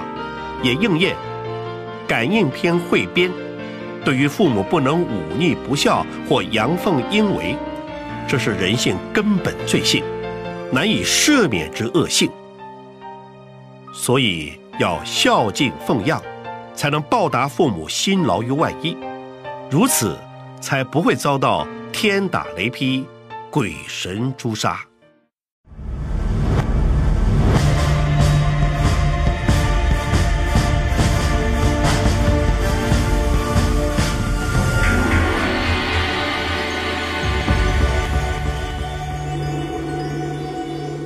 酒店，平等王掌理大海之底，西南方卧巧石下的阿鼻大地狱。此层大地狱围绕重叠，其周围广八百由旬，在秘密铺设的铁网之内，另设十六小地狱：敲鼓啄身小地狱，抽筋擂鼓小地狱，压实心肝小地狱。狗食肠肺小地狱，身见热油小地狱，脑菇拔舌拔齿小地狱，取脑喂田小地狱，蒸头刮脑小地狱，阳处成海小地狱，木甲顶矬小地狱，魔心小地狱，沸汤淋身小地狱。黄蜂小地狱、蝎沟小地狱、蚁柱鳌丹小地狱、紫翅毒蛇钻孔小地狱。世人犯了以下罪事，应入本地狱：一、犯杨氏所制定的法律条例中向十恶中的极恶，应受凌迟、斩头。绞刑、枪决等罪事，死后在各殿地狱受过诸苦刑，再借送到本殿的鬼魂。二、放火焚烧房屋，毁人家财生命。三、制造或施放蛊毒，或者制造、销售、散播毒品及迷幻药物，炼制违禁药物，例如闷香。毒品及各种使人聋哑的毒药或堕胎药。四、专门为妇女堕胎的人。五、诱惑少男少女性犯罪，强暴未成年少女少男。六、绘制拍摄淫秽的图画、书籍、影片者。假如犯了以上罪事的人。自从听闻这本玉历宝钞的内容章句，能立即毁去银书银画的书稿与印刷的新版，不再印行。将制造违禁药物的方法、配方销毁，洗止一切邪祸的念头，不再传授以上的邪术。若能如此，则准许免去各种苦刑，并立即交给第十殿发放投胎人道。反之，如果闻之或阅读此狱例的报应内容，仍然去做以上罪事的话，则罪行不但不能得到宽待，且从第二殿开始受苦刑，到本殿加重刑罚，天赦极刑，诸如将空心的铜柱，其中以火山热，到能焚烧、烫毁心肝的程度，而后用链子链住手脚，抱住炽热的铜柱。在遍受各小地狱的诸种刑罚之后，发入阿鼻大地狱，受各种苦刑，以尖刀穿过肺脏、胸部，自口至心，渐渐陷入阿鼻大地狱的深处，诸种痛楚永无休止。一直要到那被害者的家，家家连夜复原，死者个个另投人生。犯魂在世时所画或辗转印行的淫秽图片及书籍、影片及迷幻药、毒品配方等物完全消失、毁灭净尽后，才准提出此阿鼻大地狱，戒交第十殿发放投生六道。世人如未犯以上恶事，而且肯在四月十五日或在初一十五日如素。清净身口意三业，而后立下心愿，收集色情淫荡书画影片，遗害人间的邪术器物、迷幻药、毒品等物，聚集来焚毁；或者印行传抄此玉历宝钞，使能辗转一个传一个的劝化世人，则在命中的时候，灶神在他的额端写下“奉行”两字。从第二殿起到本殿，凡是曾做其他各种罪事的，可以以此功德减轻其罪行。富裕有权位的人，能严格缉拿放火的凶徒，搜集色情的画、书、刻板，予以公开销毁，并公告禁止所有贻害人间的物品者，则准予必应现世的子孙。科甲绵绵，富贵不绝。贫穷、苦难、孤独、老病的人，假若肯尽力请人印行传抄玉历宝钞，以此劝化世人的话，准予立即送交第十殿，发往福地去投生为人。现在的电子媒体无孔不入。许多人在网络上传播色情或引人遐想的图文，助长社会邪淫的歪风，还以流行教主自居。加上现在丰衣足食、酒足饭饱之余，常常让人容易犯过。想一想，如果是自己的姐妹、子女从事这样的工作，那有多难堪呐！在台湾彰化，有一位王姓商人，事业有成。婚后就与妻子感情不睦离婚了，独自抚养女儿小凡。王姓商人常跟客户应酬，每次都到有女士坐台的酒店 KTV 买醉，并喜欢找年轻的辣妹坐台。父亲忙于事业应酬不在家，他女儿在家没有温暖。国中一年级起就常常流连网咖，经常不去学校四处游玩，结交损友，染上毒瘾。为了生活，竟然去当援交妹，客串到 KTV 坐台；而王姓男子为了生意，以酒店为家。但万万没想到，几个月前，他到中部某县一家小吃店的 KTV 应酬，业者找来一群幼齿辣妹中，竟然发现他女儿就在其中，当场令他愣住，震惊不已。王姓男子回忆起那段有如电影情节。当时他跟女儿在 KTV 相见，心中如针刺般的痛，但因为有人在场，他跟女儿心照不宣。两人在包厢内如坐针毡。十分钟后，小凡就借故离开了。隔了一天，王姓男子非常愧疚，再到那家专门提供幼齿辣妹的 KTV 寻找小凡，但是已经不见女儿的踪影。后来，小凡被警察局少年队查获是钟辍生的离家少女，通知他父亲到警局，才透露这一段过去。王姓男子并自责是自己遭受到报应。俗话说：“劝君莫借风流债，借得快来还得快。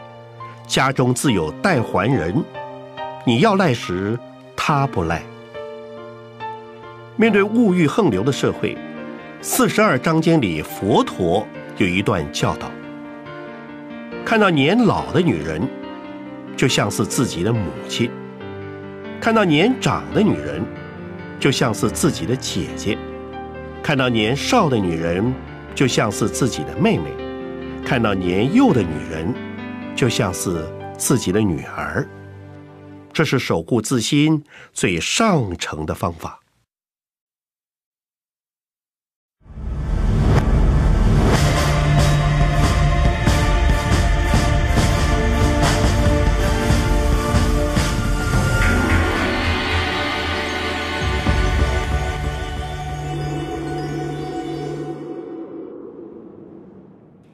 第十殿转轮王殿居阴间卧巧石外正东方，直对五浊世界的地方，设有金、银、玉、石、木板、奈何等六座桥。转轮王专门管理各殿押解到第十殿的鬼魂，分别核定其罪福的大小，发往四大部洲适当的地方投生。该投生为男身或女身。长寿或短命，投生富贵或贫贱之家，将这些投生的人一一的详细记载，每月汇集起来，通知第一殿，在注册后送呈丰都，再根据音律将这些鬼魂的灵光打散成为剑，依罪德之大小，转投为胎生、卵生、湿生、化生、无足。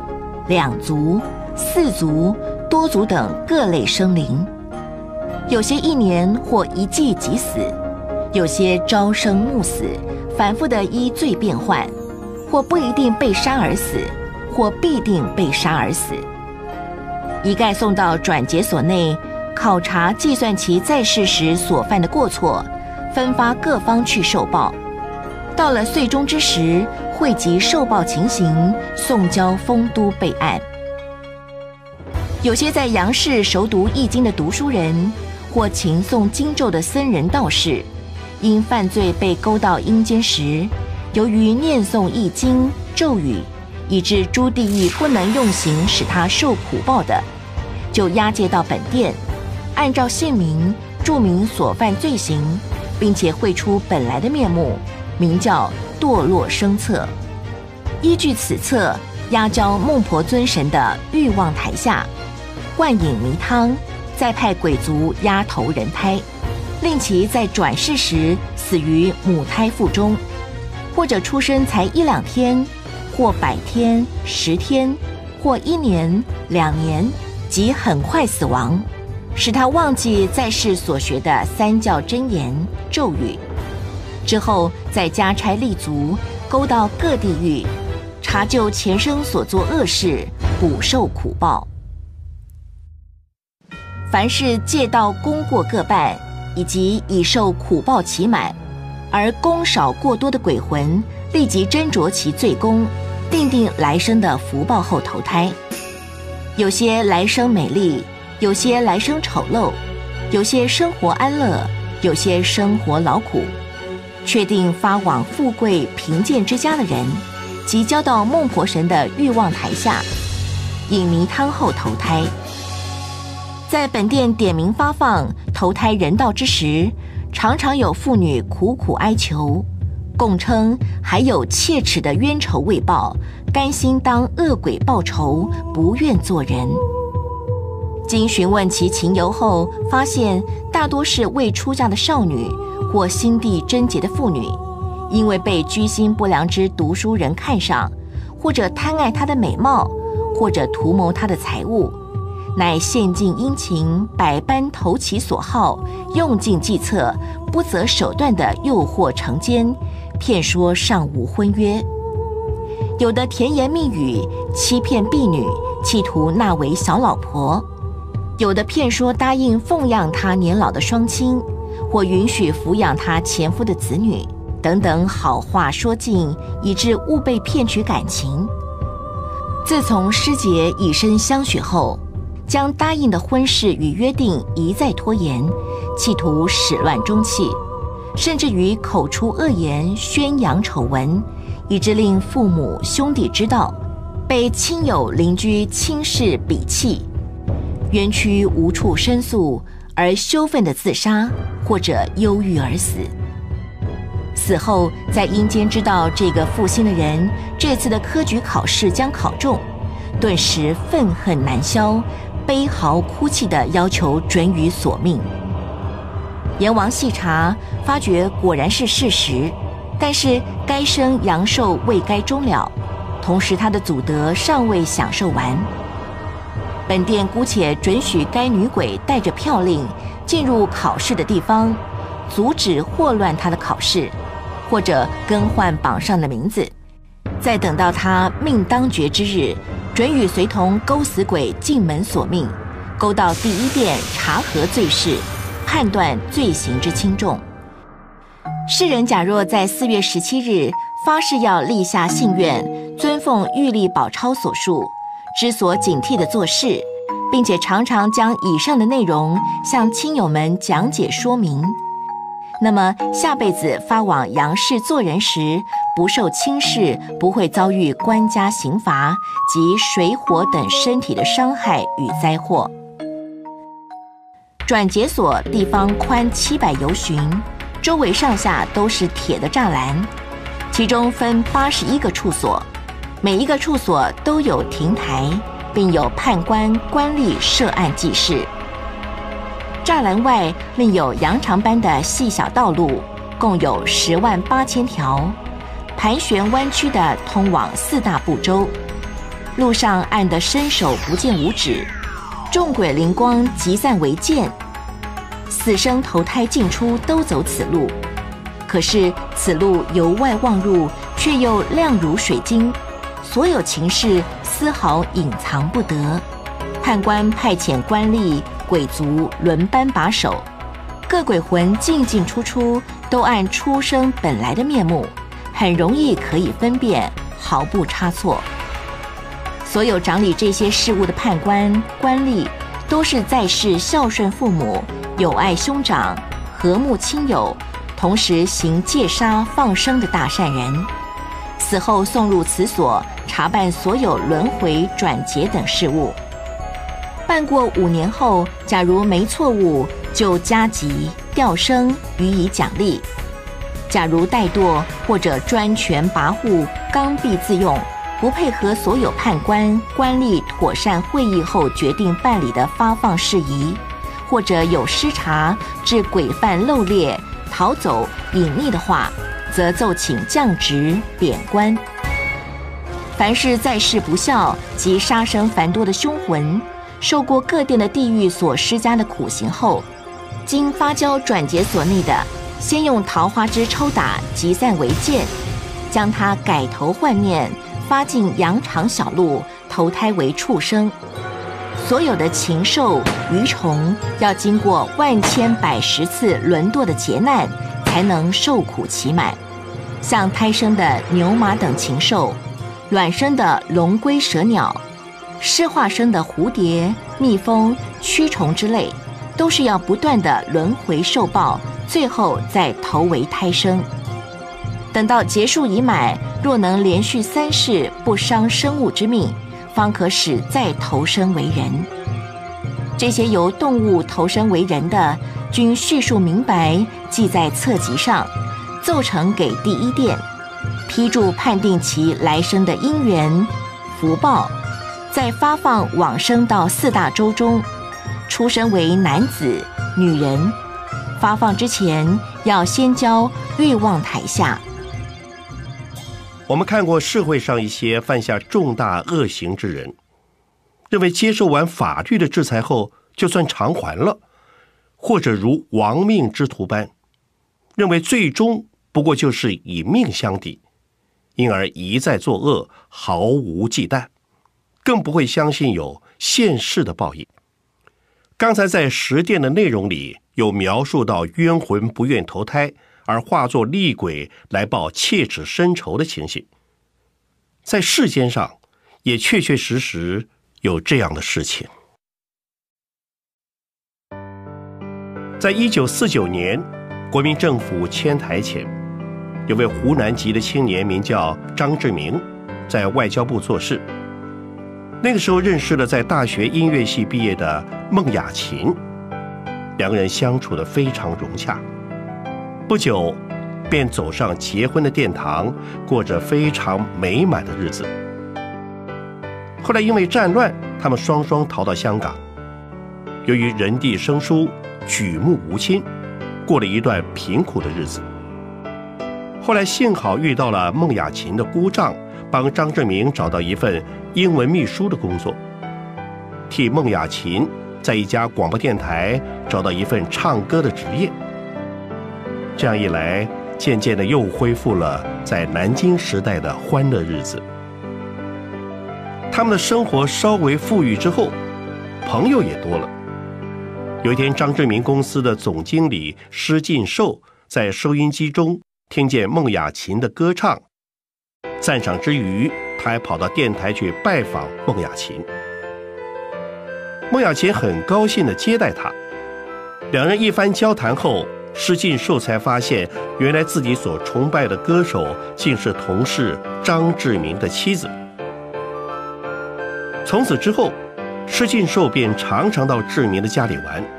志明夫妻认为，既然是同事，彼此应互相照应，也就热诚地接待他。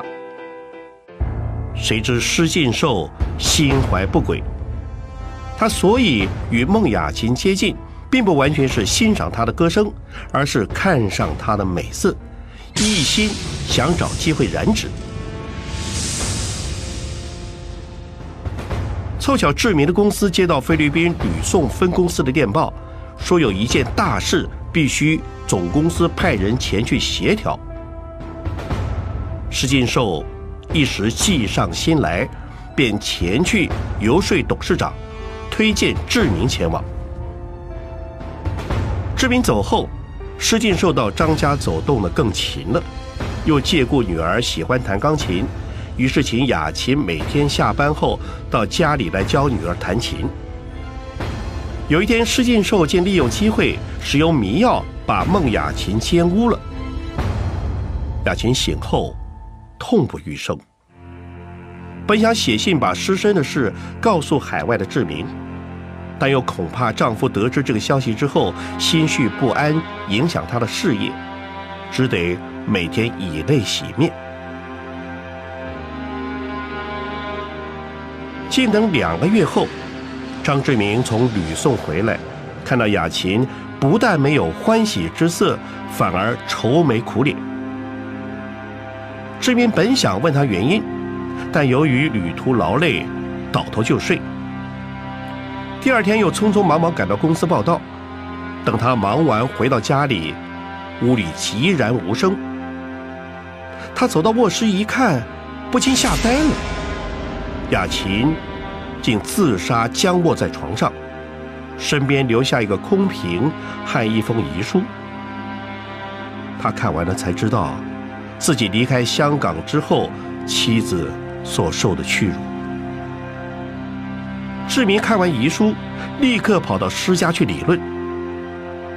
施进寿矢口否认，反而骂志明存心敲诈勒索，并且要他拿出证据。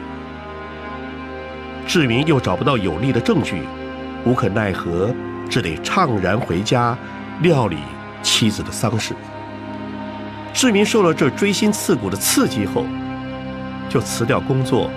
整天守在妻子的灵前痛哭，一面哭，还一面指着灵桌嚷道：“ 雅琪，你太不该了！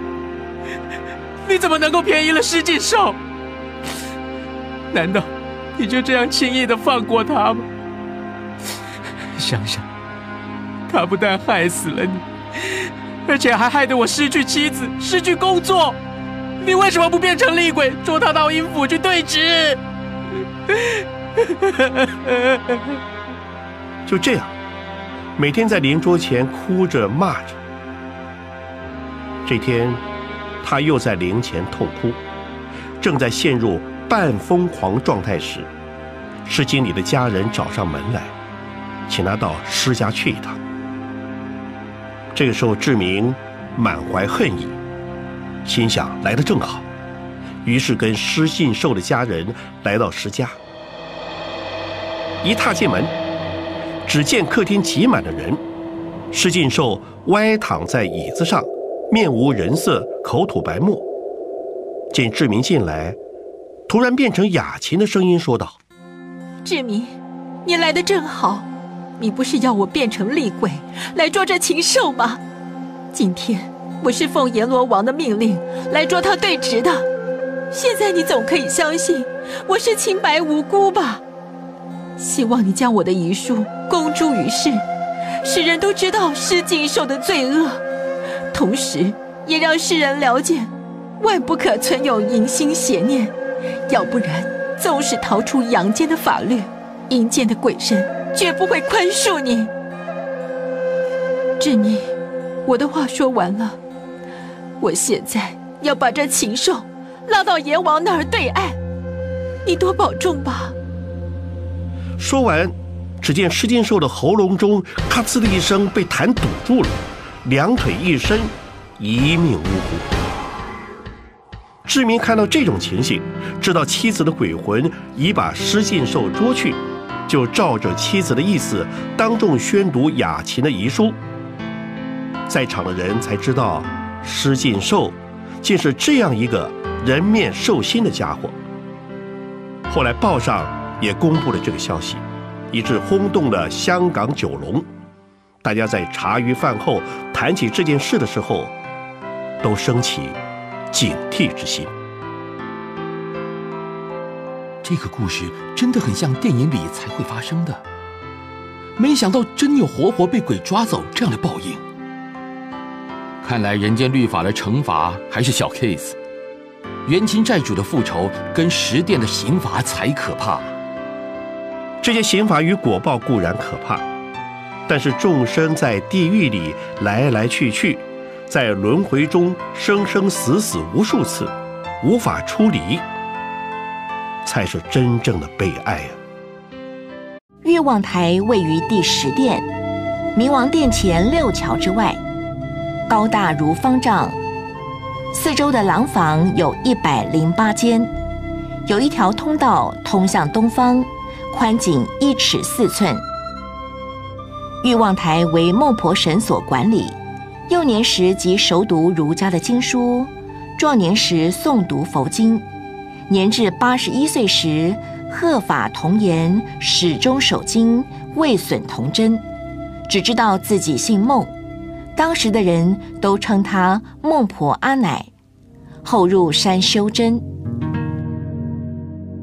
世上有人由于宿世有修，还能够记忆前世的因果，但忘认前生的眷属，干扰了事情，泄露了阴间的天机，因此上天敕命孟婆阿奶为幽冥之神，建造欲望台，用采自俗世的药物合成似酒非酒的汤，分为甘苦辛酸咸五味。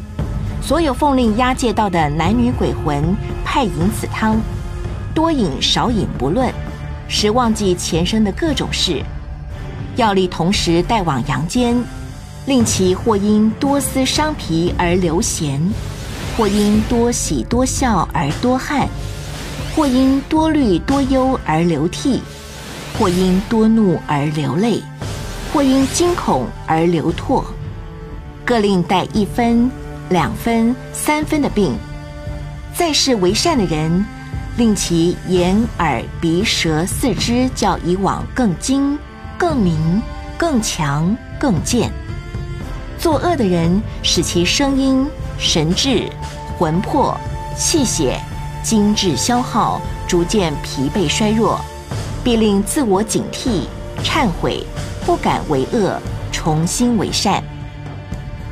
但假如有刁蛮狡猾的鬼魂不肯吞饮此汤的话，脚下就会现出钩刀，将他绊住，并以铜管刺喉，令其受尽痛苦后，强迫灌吞。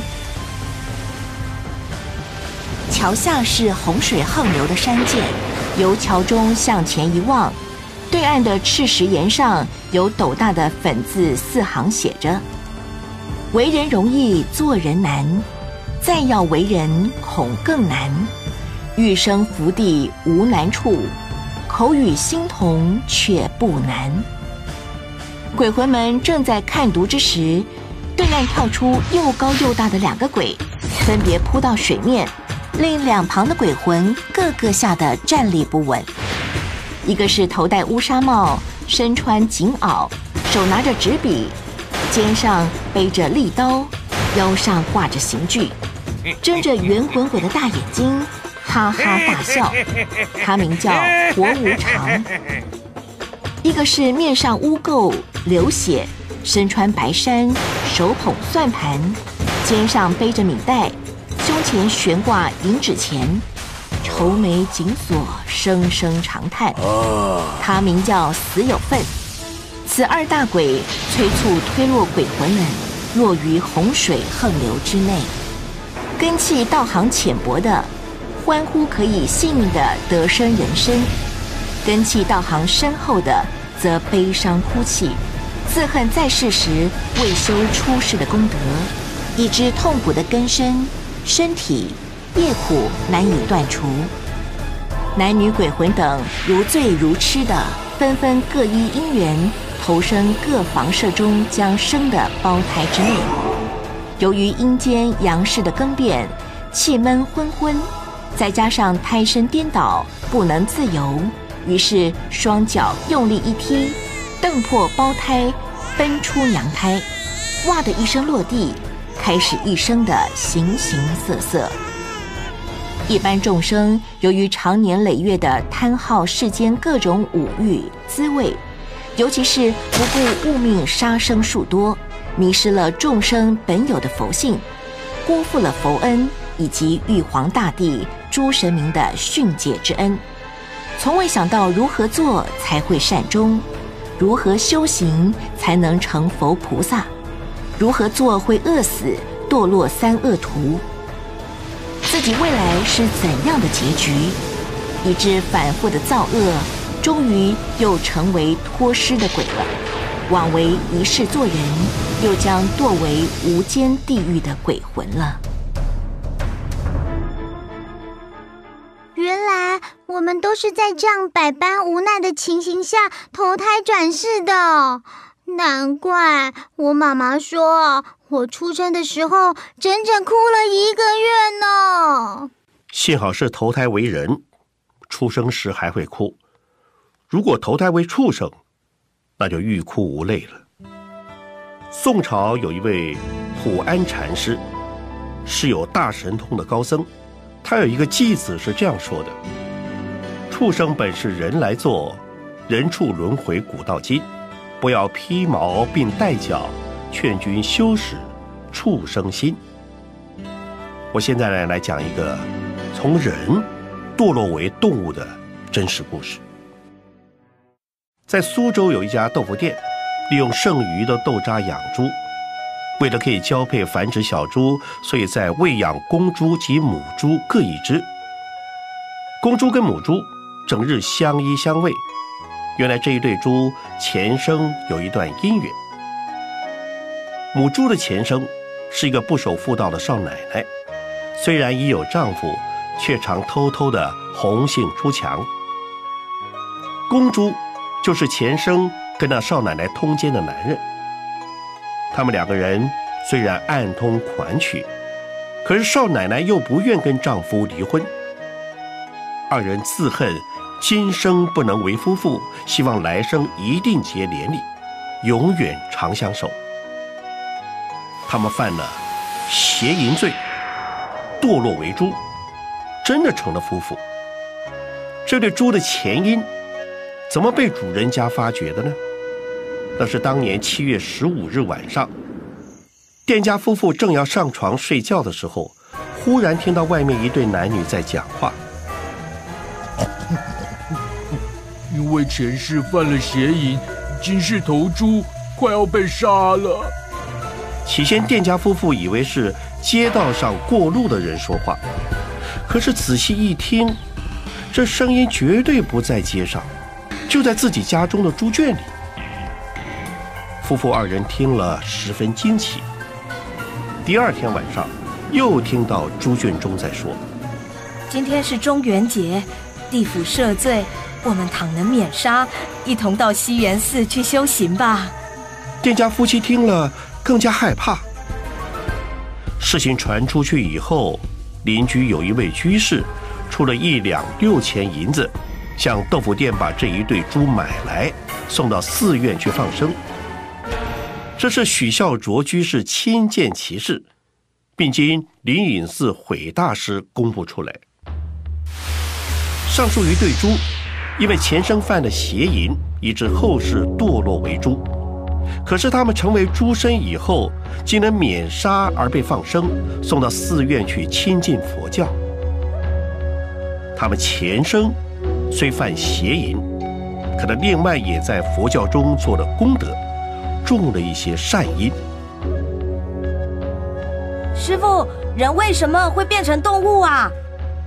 因为啊，我们的外形是随着内心变化，一念仁慈。就转生人天道，一念凶恶，就投胎做鬼畜。善恶既然互相夹杂在一起，所以人兽变化也就没有固定了。人的身体为什么竖走，而动物为什么横走？因为人的前世心竖，所以今世的身体就竖；而动物的前世心横，所以今世的身体就横。又因为人有惭愧的心，所以人有衣服；动物没有惭愧的心，又没有福报，所以不管遇冷遇热，都只有那一身皮毛。人在前世常说善语、诚实语，因此今世随心所想都能清楚表达；而动物前世常说恶语、妄语、是非语，不信因果语。因此，今世有口无言。法师，我们曾经在戏剧里或者听长辈说过，冤死的人会被囚禁在枉死城，妇女难产而死会永远待在血污池里受苦，等等这些，不知道这是什么缘故啊？《玉历宝钞》里面有讲到这些吗？阴司诸神都很慈悲，很周到。不仅针对许多民间误传的观念做了详细的辨明，还记载了各殿神明与诸佛菩萨的诞辰，好让我们可以在这些殊胜的日子多行善业，累积福德。接下来，我们就来看看有哪些是世人误传的部分。王死城围绕在本殿的右侧，世人总误认为。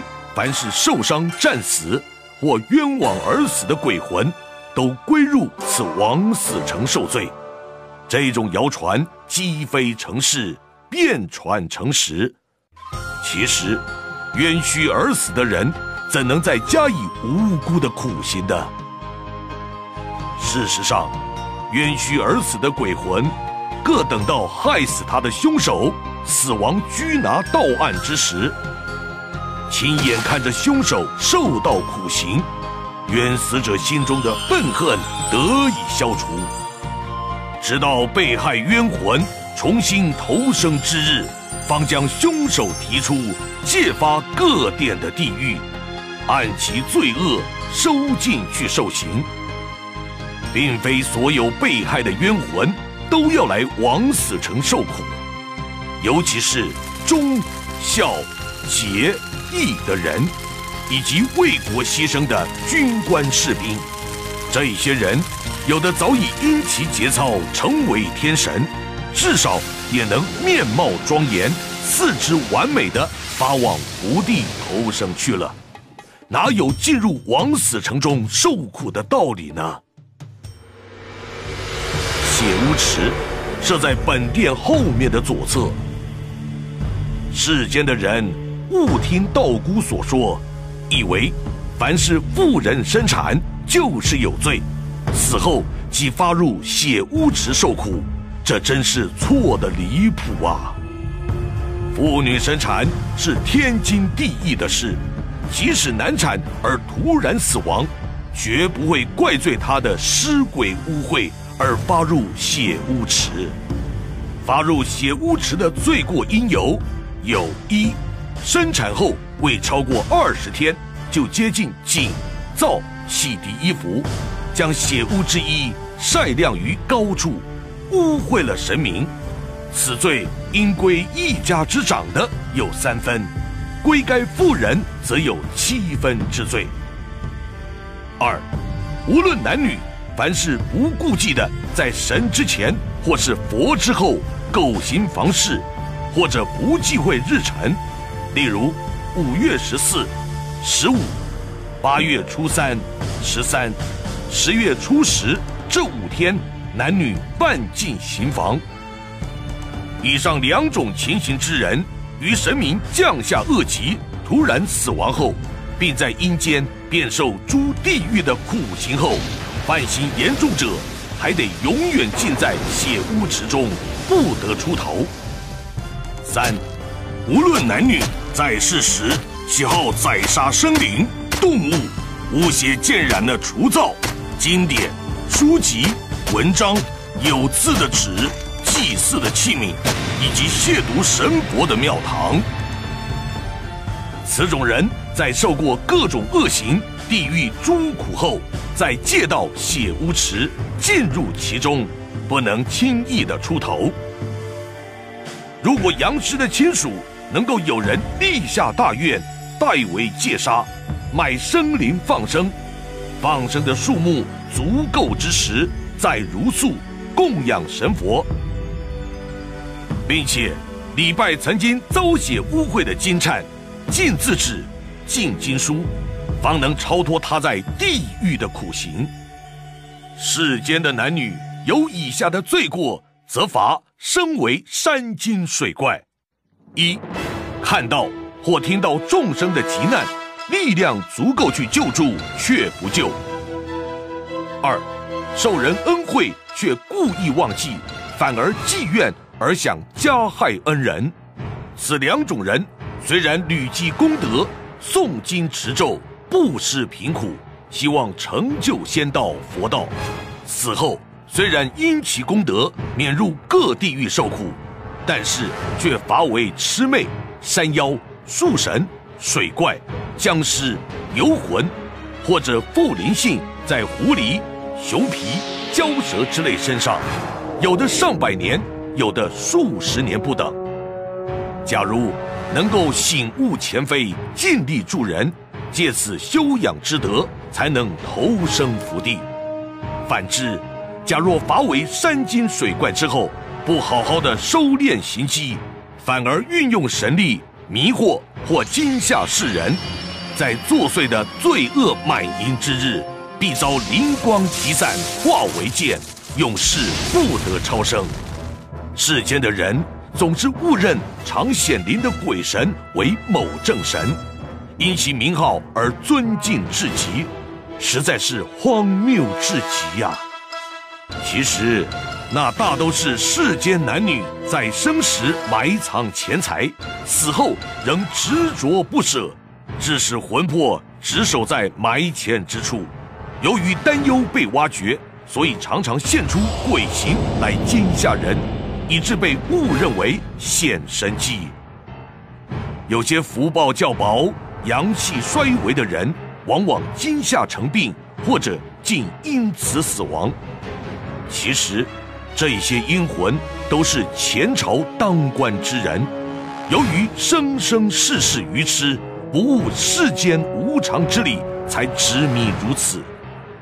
阴间的神明、鬼族，因为念在他们在世时没什么罪过，而且仍然听从管守，这正是所谓的财老鬼啊！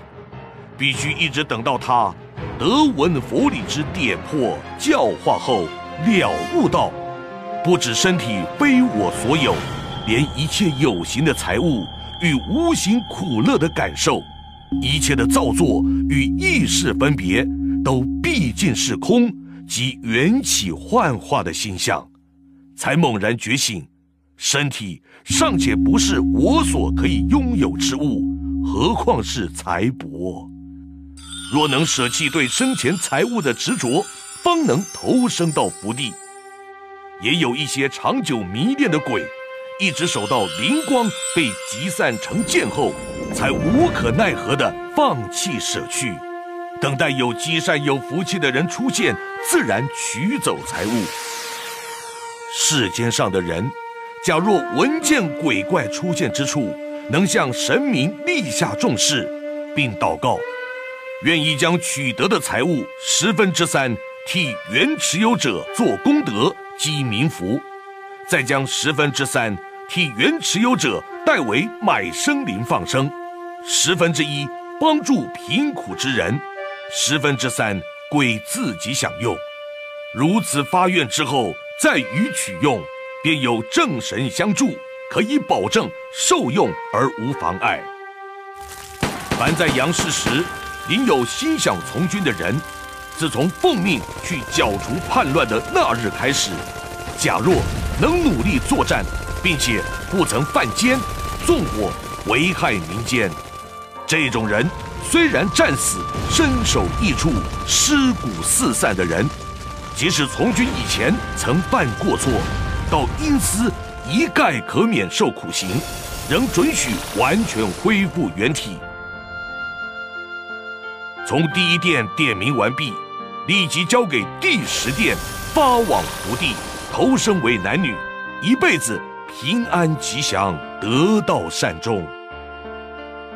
假如是相互械斗、凶杀而死，或者加入贼方战死的叛犯，此等人死后皆罪加一等，各照生前所犯罪事，进入各地狱去受苦。世人都误以为阴司只有十八层地狱，这是错误的。其实是八层大地狱，名称分别是：第二殿的活大地狱，第三殿的黑绳大地狱，第四殿的河大地狱，第五殿的叫唤大地狱，第六殿的大叫唤大地狱，第七殿的热闹大地狱。第八殿的大热闹大地狱，第九殿的阿鼻大地狱，八重大地狱之外，各另有十六个小地狱，即丰都殿左右方的血污池与枉死城，大小总计有一百三十八处地狱。此外，又有铜柱、火坟，分别施加刑罚的地方。凡是分发到一处受苦，虽然刑罚到皮焦肉烂、筋断骨碎、脏血毛发皆无；假若借到另一地狱用刑，完全照初死的魂样，又恢复其披发裸体的本身，再受痛苦。每一殿、每一地狱皆如此。切勿以为只有十八层地狱，就像人生只有百年。很容易就过去了。若是造作淫词、写色情小说、描绘印制色情图画等，或传写堕胎、迷幻药、强奸药的配方，只要以上的纸板不消灭，虽然经过千万劫，也难以脱离在诸地狱轮流受苦。以上的资料，十殿阎君捕猎完毕后，发给判例。分别善写成册。玉历宝钞记载，自从颁发玉历以来，丰都大帝慈悲开设，令众鬼族朗诵玉历内容给鬼犯们听，令他们记闻。鬼犯们听闻后，都纷纷醒悟往昔所造诸恶，才有今天的苦报。同时感恩于丰都大帝，每位鬼犯都世称：此后到了阳间，只要不聋不瞎，稍微有点知识，有机会看到或听到玉历内容的话，发誓必定遵照玉历所禁戒的去实行，彻底改过，同时奉行传播之责任。这时，观音菩萨也降临，做了一番慈悲开示。鬼犯们发誓完毕，顿时彩霞遍地。观世音菩萨降临，丰都大帝率同十殿阎君出殿，恭立丹阶，叩首顶礼。菩萨现出娇面鬼王的丈六金身，法相庄严。丰都大帝。及十殿阎君、阴间诸神所奏，是奉地藏王菩萨大慈大悲的愿力与意志，玉帝乃加恩颁发玉历，使世间的男女曾犯恶行的，能知过忏悔，不再犯，则准欲赎去前罪，减免诸苦。所谓放下屠刀，立地成佛。正合此旨意，能如此做，我非常的欣慰。我闻说此玉历要托付旦吃，带回阳间传播。须知，种如是因，得如是果；种瓜得瓜，种豆得豆。因果报应的定律，即使诸佛如来。也是不能违逆的。其次，因果的报应，并非种一收一，种十收十，而是如同农夫的耕种，春天播下一斗的种子，秋天收成一百斗谷子。因果的报偿也是这样的。再说，因果的报应要成熟。还需借缘的力量，如同种子必须借由日光、风、雨、土壤、季节等条件，因缘成熟后，方能开花结果。如果随顺恶习不改，就会如同稻子成熟，谷粒下种，再生新稻，循环牵连，源源相攀。滋生出来的苦果，必定千百倍于种一斗生一百斗的譬喻，其产生的苦报，实非譬喻与一切算术所能尽数的。若能回心向善，诚恳改过，那么虽然曾经种下恶种子，但是因为缺乏成熟的因缘条件。恶果是不会成熟的，为善的因果以及因缘条件的成熟也是这样子的。但吃，你要知道，现在你所记的地狱恶趣苦处，不过是实情的万分之一。这无非是要令世人举一反三，之所警惕。其实。世间上的人有多少种恶行，地狱便有多少种恶趣苦处来对治。而报应的快慢，端看缘之成熟与否。种种恶趣苦处，完全随着世人的恶念恶行而增减，以偿还世人所造的善恶数值。总之。善恶福祸是循环相因的。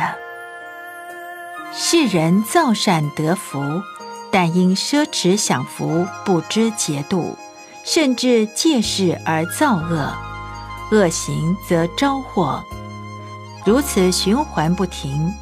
若不求出离生死，终究无有了期。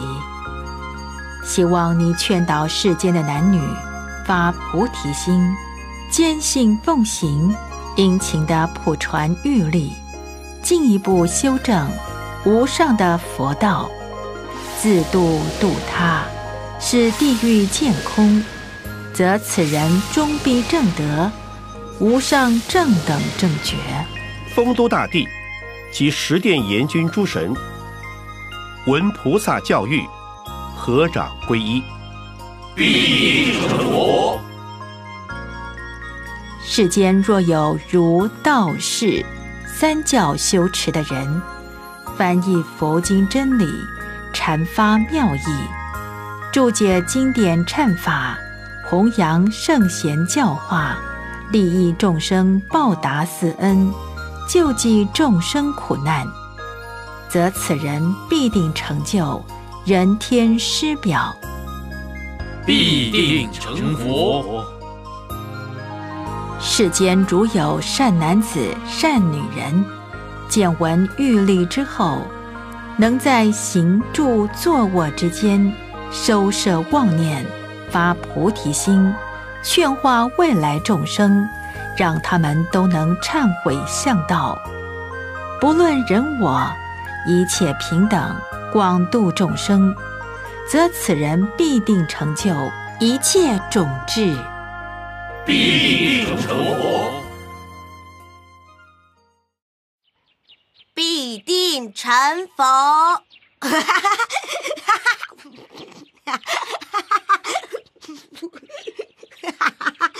哥哥，你怎么这么开心啊？早上来见师傅时还很担心，听完师傅讲完《玉帝宝钞》跟故事后。觉得自己懂更多了，所以就开心啊！虽然是这样，但是还在地狱受苦的人怎么办呢？别担心，还是有救的。在清朝康熙年间，有一位慈云灌顶法师，这位法师很了不起，通宗通教，显密圆融。他在解行上。都有很高的成就，著作非常丰富。在他所作的《观无量寿经直指书》里提到，念佛法门以信、愿、行为三要，要相信有净土可去。处在恶鬼、畜生道的众生，只要升起信愿之心，一心称念阿弥陀佛。即得往生净土。由于弥陀愿力及功德力，即使犯下忤逆重罪之人，也得以往生。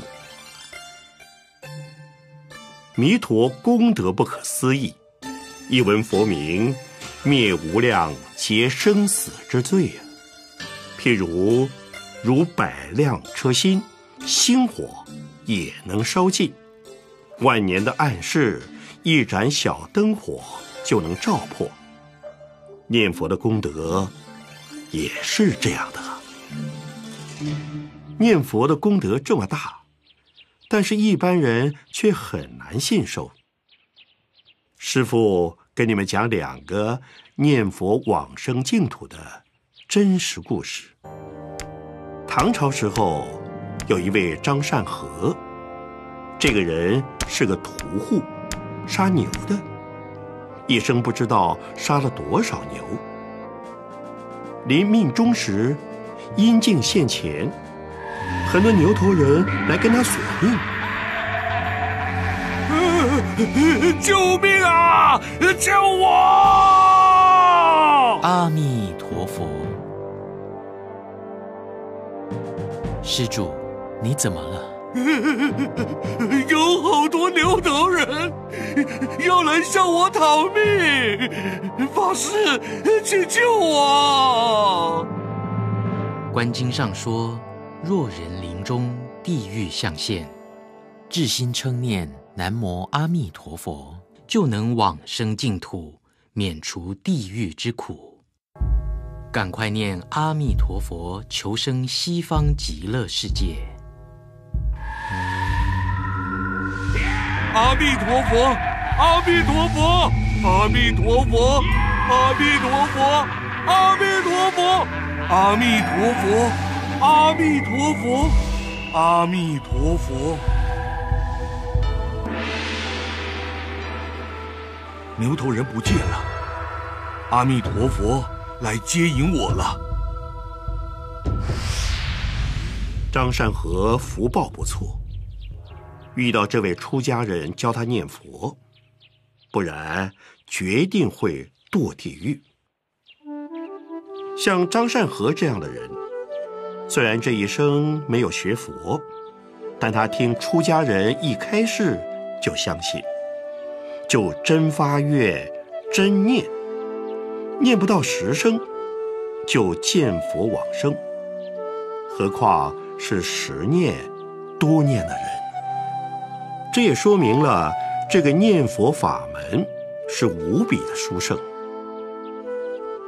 还有一个盈科法师念佛往生西方净土的故事。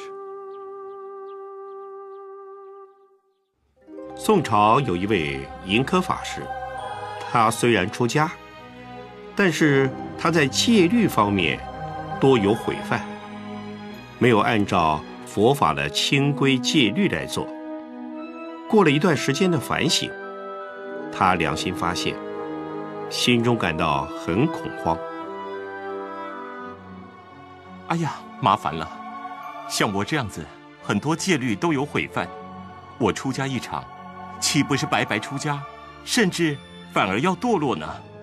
银哥想到自己必定堕入地狱，非常害怕，求教于同参，有没有方法能救他？一位同学给他一本《往生传》看。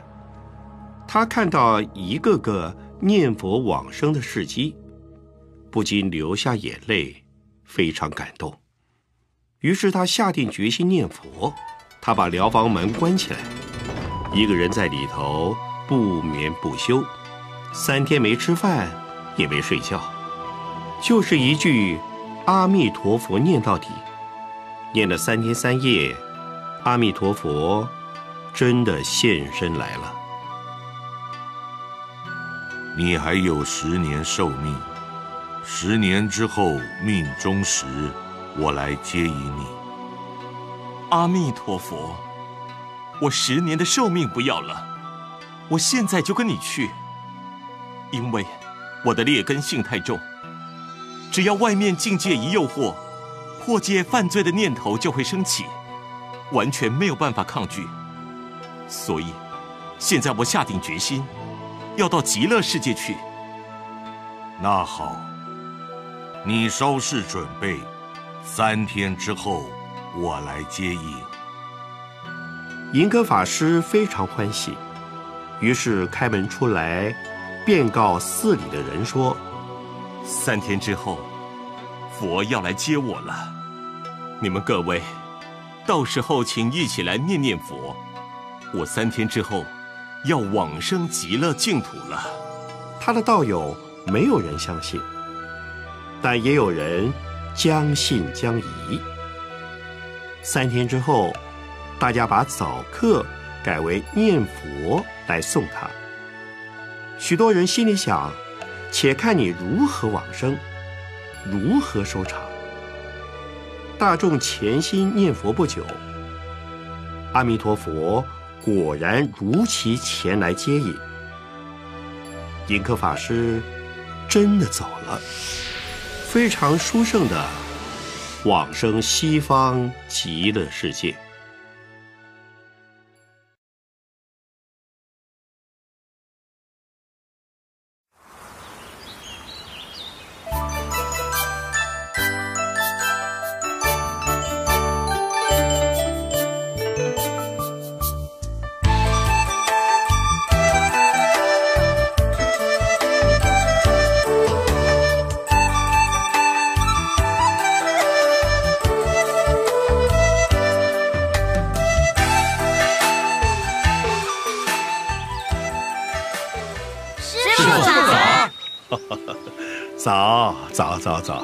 你们今天真早啊！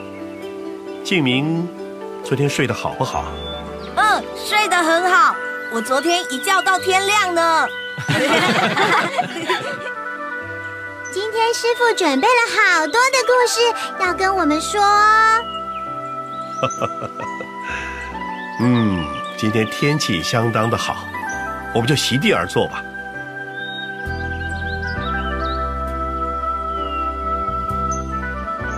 一般人都觉得只有佛道两家才好谈因果，也有些人认为是迷信而加以排斥，甚至认为轮回是无稽之谈。昨天我们已经将《玉历宝钞》的内容详实的研读，相信大家应该有很大的收获。今天呢，我想跟大家讲一些因果故事，这些故事都是历代善心注印玉历的人。将身边所见所闻的真实事件记录下来的，相信听完之后，你们就会更加相信因果的报应是真真实实存在的。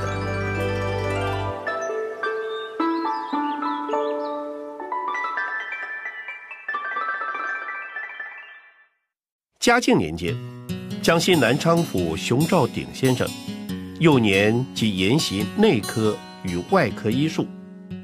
十九岁那年，曾捧读《玉历》，见到在第二殿的章句内有说：若脉诊含糊，辩证不精确，利用不实药物来谋取利益，应在本殿发入活大地狱受苦，再另发小地狱受苦。又有施药救济多人，及超传玉历，说与世人知晓，必令警惕，痛改前非等话。从此之后，发大信心，不计较财力，不避寒暑，不先富后贫，欲有为政，必须使用人参。但是病家贫穷买不起的，就暗中将人参磨成细末，混在其他的药中，以贱价卖给病家治病，而将富家做酬谢的金钱，救济急难的病患。如果遇到荒年，就步行出诊，绝不坐轿子。他的夫人也十分贤能，无不顺从丈夫行善的意愿。冬天即使穿着粗制的葛布衣裙，也毫无怨言。八十岁那年生日当天，忽然见到厅堂上高悬着一幅红绫的报单，上写金字说：“奉天地命，熊兆鼎赴福建省城隍司任。”三天后，异香绕室，于是沐浴更衣，端坐而视。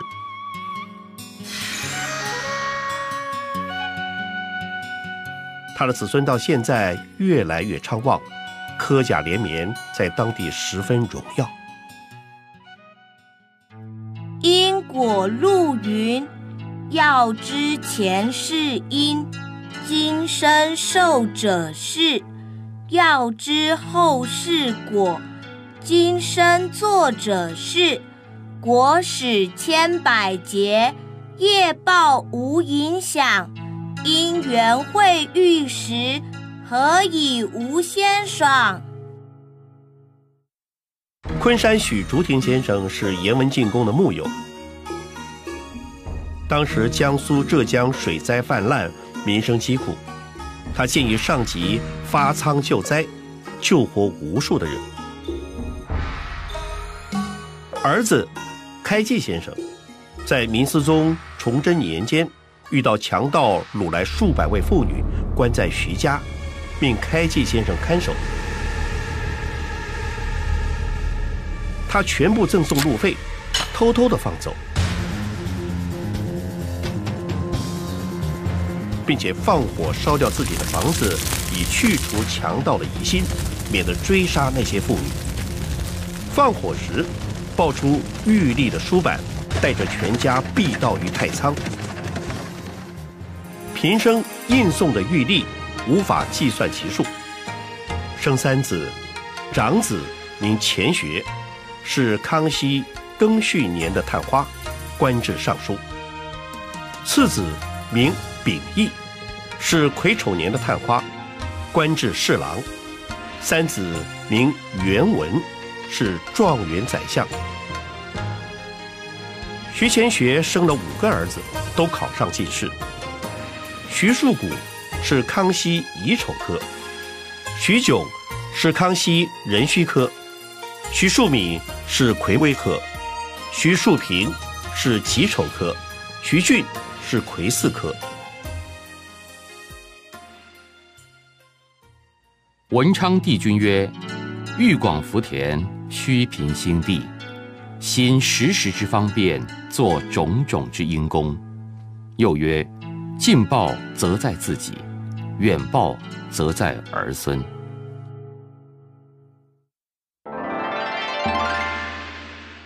湖北汉阳县的刘祖太字记：我年将二十岁时，忽然得到呕血症。一天发病三四次，一共缠绵了三年，百方无效。因为看善书，其中有戒食牛肉、狗肉，可保佑百患的记载，立即随着祷求发愿戒食牛肉、狗肉，不到十天，呕血症果然好了。后来直到二十八岁，未生一子，于是。诚心敬习字纸，凡是有字的纸，都不让污损，定会搜集焚烧。经过两年，到庚子年，果然生了个儿子。可是不到一周岁，忽然患病，医药无效，全家惊慌惶恐。当夜倒寇造神，愿意印送百本玉历。答应在冬月初一日施送。第二天，病就好了。到了冬月初一日，因为钱未准备足，来不及当天应送，儿子的病又复发。我又向灶神申诉，答应初四日一定应送。第二天病又好了。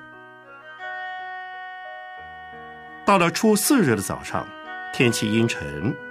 我预定往省城购买所印的书。过江时，船夫告诉我江上风雨太大。我心意已决，就登船出航。船行至江心，突然波浪汹涌，大雨倾盆而下，船的帆布、桅杆都折断了。我心中暗暗祷求神明保佑，不要沉船。不久，果然风雨晴朗。傍晚时到达省城，等取书分送完回到家，儿子已在门前嬉笑玩耍了。这件事足以争艳，印赠玉历确实可以救劫整围，逢凶化吉。记录在此，作为喜好行善者的见证。东岳大帝回声宝训曰：“一日行善，福虽未至，祸自远矣；一日行恶，祸虽未至，福自远矣。行善之人，如春园之草，不见其长，日有所增；作恶之人，如磨刀之石，不见其损，日有所亏。损人利己，切宜戒之。”台州印尚书，当他还在山中读书时，有一天正点着灯抄录玉历，突然听到鬼在交谈说：“某某人的太太因为丈夫长久客居在外未回家，公婆逼她改嫁，但是这位妇人家十分贞洁，执意不肯。明天晚上被逼不过，会上吊自杀。我可以找到替身了。”印尚书第二天早上去打听，果然是真有其事。于是回到读书处，暗中将祖先遗留下来的民琴、古砚卖掉，得银四两。又好心的委托是这妇人的丈夫，写了一封家书安慰太太，并寄四两银子回家。他的公婆接到信，相信儿子平安，也就不再逼媳妇改嫁，自然不用上吊自杀了。不久，他的先生竟然真的回家团聚。哎，按照常理，我应该可以找到替死鬼的，没想到这个秀才竟然破坏了我的好事。那就找他报复，嫁祸给他呀！不行不行，他常抄玉历宝钞劝世，又存着救人的慈悲之心，上天已赐命他做阴德尚书了，我哪敢嫁祸于他？后来应先生果然官至尚书。慧远禅师云：“聪明不能敌业，富贵难免轮回。”夏建模是钱塘有名的孝廉，他自己记载印赠玉历的经过如下：我在嘉庆二十三年戊寅年，在高家的宣寿炉做客，翻检架上的旧书。发现《玉历传抄本》一册，阅读后，深感其中所述皆是必然道理，所写的情形也不能认为是虚无乌有，而且词语浅显，即使是知识不高的人都可看懂，因此立愿印送百册。过了几天。在家阅读，觉得其中所写的事情似乎有些虚淡。毕竟不是一个读书人所适宜谈的。于是前日的愿心立即熄止，心中不再记挂印书的事。考其道，匆匆忙忙的入场。三场考完，回家后，想到在考场中引述经书的话。有两句不很恰当，恐怕落榜，心中非常懊恼。就这样，迷迷糊糊的睡着了。梦中出现一位衣冠俨然的文人，戴着高高的头巾，长长的须髯，有点像东坡先生。我赶紧将试卷以及前途的事请教于他，蒙他开示。你的为人，我平时就很熟悉。从今天开始，考试必然可以中榜，何必多虑呢？只是你前几天见到玉历，并发愿传抄的事，何不及早做，分送他人，以广劝化呢？我这时久已忘记此事，经他提醒，很惶恐的请示说：玉历的内容。恐怕不一定是真的。阴司的地狱即人心之地狱也。人心如果没有造地狱的恶念，然后阴司的地狱才有可能空。明理人为何见不到这一层道理呢？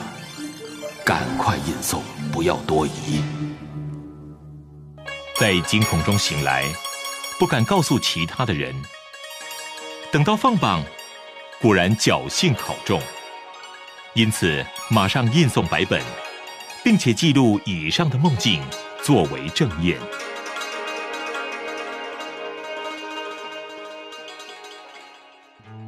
佛教的时来记说：端正者从忍辱中来，贫穷者从悭贪中来，高位者从礼拜中来，下贱者从骄慢中来。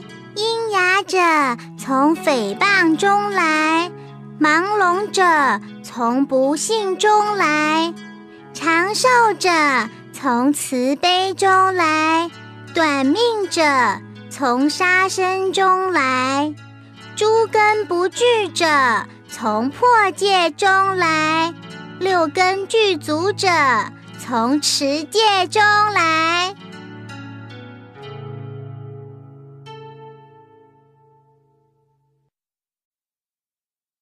江夏县鲤鱼屯的李全泰先生自记说：“我一向患有落血症，去年冬天复发，病势十分危急。内兄江怀清前来为我诊疗，提到印送玉历的感应，马上拿起友人以前所送，但却一直被我束之高阁的玉历，详细阅读后。”就心许印送，立刻感觉满口金声，落血亦随之停止。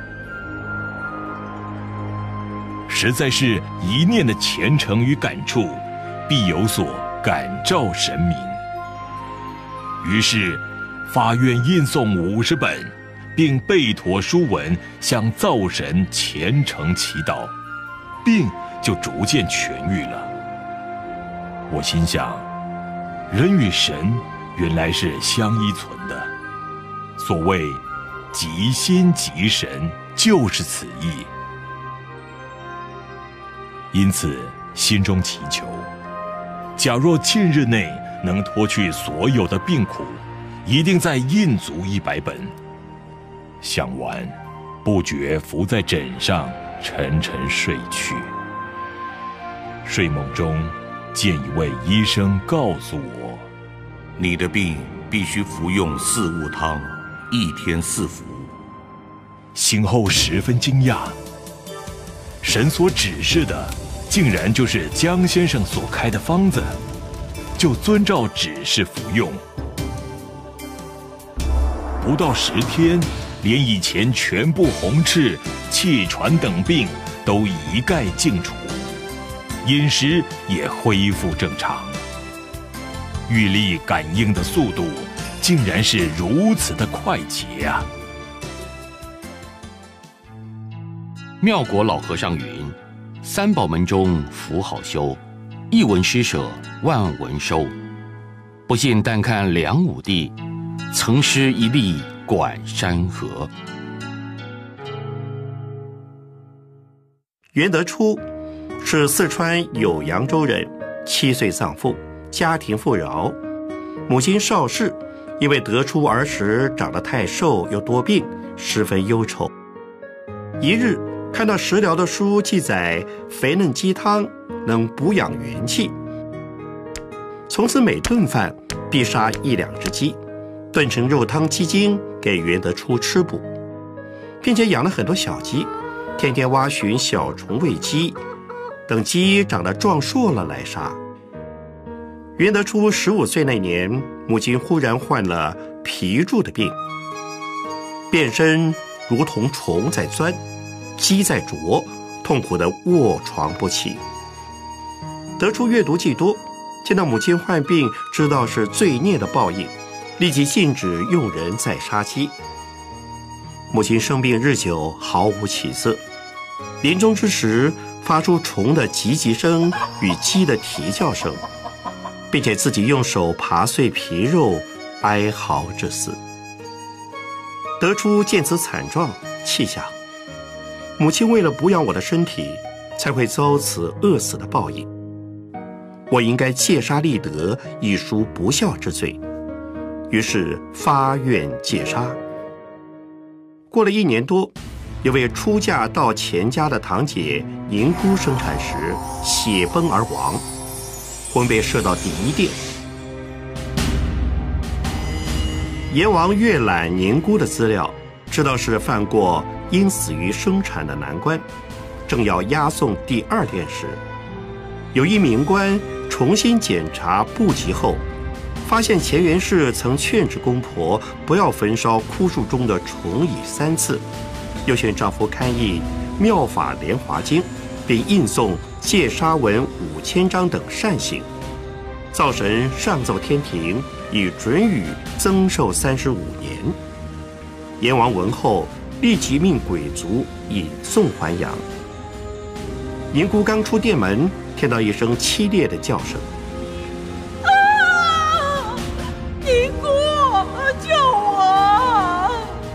见到一位蓬撒着头发、皮裂血流的妇人在叫他，仔细一看，原来是得出的母亲邵氏。我在阴间受报十分痛苦。回阳后一定要吩咐我儿得出，多做些实在的好事，赎去我的罪。我会在梦中与他相见为证。说完，有一赤发鬼执着钢叉，插住他的咽喉拖走。宁姑惊吓之余，魂归本体，突然复苏，就将阴间所见的事传与德初知道。有一天，德初到妻子娘家做客，偶然在书籍中找到一本玉帝的古本，十分喜悦，就带回抄写，希望救度母亲脱离地狱。约一年余，共抄了一百二十几本。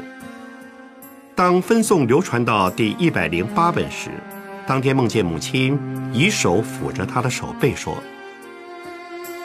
德初，你真的好孝顺。我今天得以出离罪苦，全凭着你流传玉历的功德。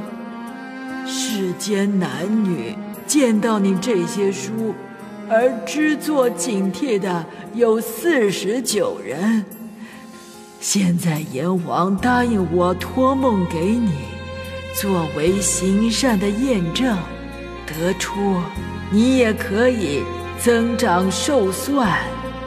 得出哭着问王父现在投生何处，母亲回答说：因为在世生活富裕，享受福分太多，早已投生人身当穷书生去了。又由于自小注解积极因果报应等的善书，现已显贵。得出醒后，就跟妻子细述梦中的情景。这都是由于你整天抄写玉历，着魔在心，才会做这离奇古怪的梦。天亮后，得出为了证实，就到母亲的坟墓。焚香祈祷说：“而昨天晚上梦见母亲，可是不知所梦是真是假。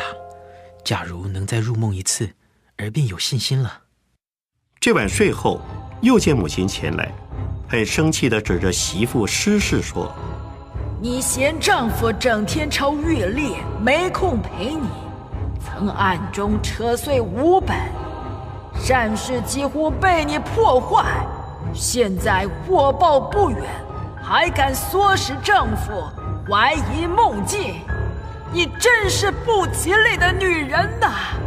得出惊醒后，询问妻子是否有扯碎玉帝的事。你真的是着魔啦！据我看来，有三件事不必信。第一件，我们家戒杀，从不买活的生灵动物进厨房。就像森林一般。第二件呢，我们家每天烧香，又请和尚道士来诵经拜忏。依我看，这是浪费钱财，毫无作用。否则，哪有人死十多年后仍然在阴司受罪的道理呢？第三件，你抄的书啊，都是亲手抄，亲手分送。剩下的也锁藏在柜子里，我也从没有看过，哪有可能扯碎呢？你却相信梦境中母亲所说的话，我看呐，你真的是抄写玉历着魔啦，只恐怕早晚要疯癫起来。德初听后又半信半疑了。到了晚上，邵氏又在德初的梦中引诗事来到跟前对质。指出媳妇于某年某月将一本玉历偷偷地夹放在鞋样针线当中，隔天又将五本玉历扯碎。后来因为得出将玉历收藏得很严密，才不至于又被毁碎。现在还敢胡说搅赖，乱说三件善事不必信，此罪太重了，灾祸已在跟前。得出被惊醒，失势被吓得睁开眼睛。得出，再一次询问妻子有否歧视，相信就有，不信就没有。刚说完，忽然眼见一大黑圈滚进床内，不觉站立发抖。诗诗张口结舌的向丈夫说：“啊，以后你就用心多抄写几百卷玉历吧，我我宁可信其有，不敢信其无。”得出文后，一方面心中了然，妻子果然有损毁玉历，母梦亦非假；另一方面暗中高兴母亲得以因此投生福地，脱离轨道。从此持信玉历更加坚定，同时妻子已怀孕，恐怕祸报临头，母子不安，真是欢愁并生。这天晚上，施氏遍体发热，背痛难忍，即请医师来诊治。嗯，患处有红肿，有血光，而且脸白唇青，正属阴险难治。何况怀孕已久，不便服药攻下。德初正在犹豫，忽然七弟师傅来家，堂姐宁姑也来了。见此急症，无不惊惧。相问之下，原来昨晚都做了同样的梦。师傅便解说，扯碎玉历五卷的事确实有，罪孽浩大，应该祈求神明的宽宥。德初就奔入厨房，向灶神发誓立愿，待妻抄写百卷流传，以补偿先前的罪过。这时，施氏也从昏迷中苏醒，并醒悟忏悔，发愿拿出所有积蓄。请人广抄玉历来为自己赎罪。说完，隐约见一位穿黑衣新官的人入内，向床一扶，黑色的影圈就散了。午后，身体热退，背上的硬块也消了，不再痛苦。第二天，产下白白胖胖的男孩，母子都平安。这件事得出不敢隐瞒，凡是自抄玉历。即请人代抄的玉历，都将此事录于书末，现身说法，使人人知所警惕，人人遵从相信。而施氏本来是玉帝的罪人，竟转而成为玉帝的功臣矣。悚然僧云：一毫之善与人方便，一毫之恶劝人莫做。衣食随缘，自然快乐。算什么命？问什么谱？欺人是祸，饶人是福。天网恢恢，报应疏肃。谛听无言，勿自请复。堂耳执迷，终堕六处。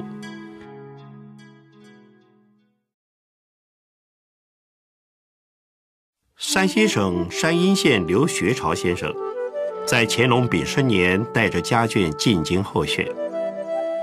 白天，在路边见到一位穿粉红色衣服的妇人，对他说：“我在世时想印玉历一百本，你却说印那种书没有益处，而阻止我，害我死后无法脱离阴间的罪苦。”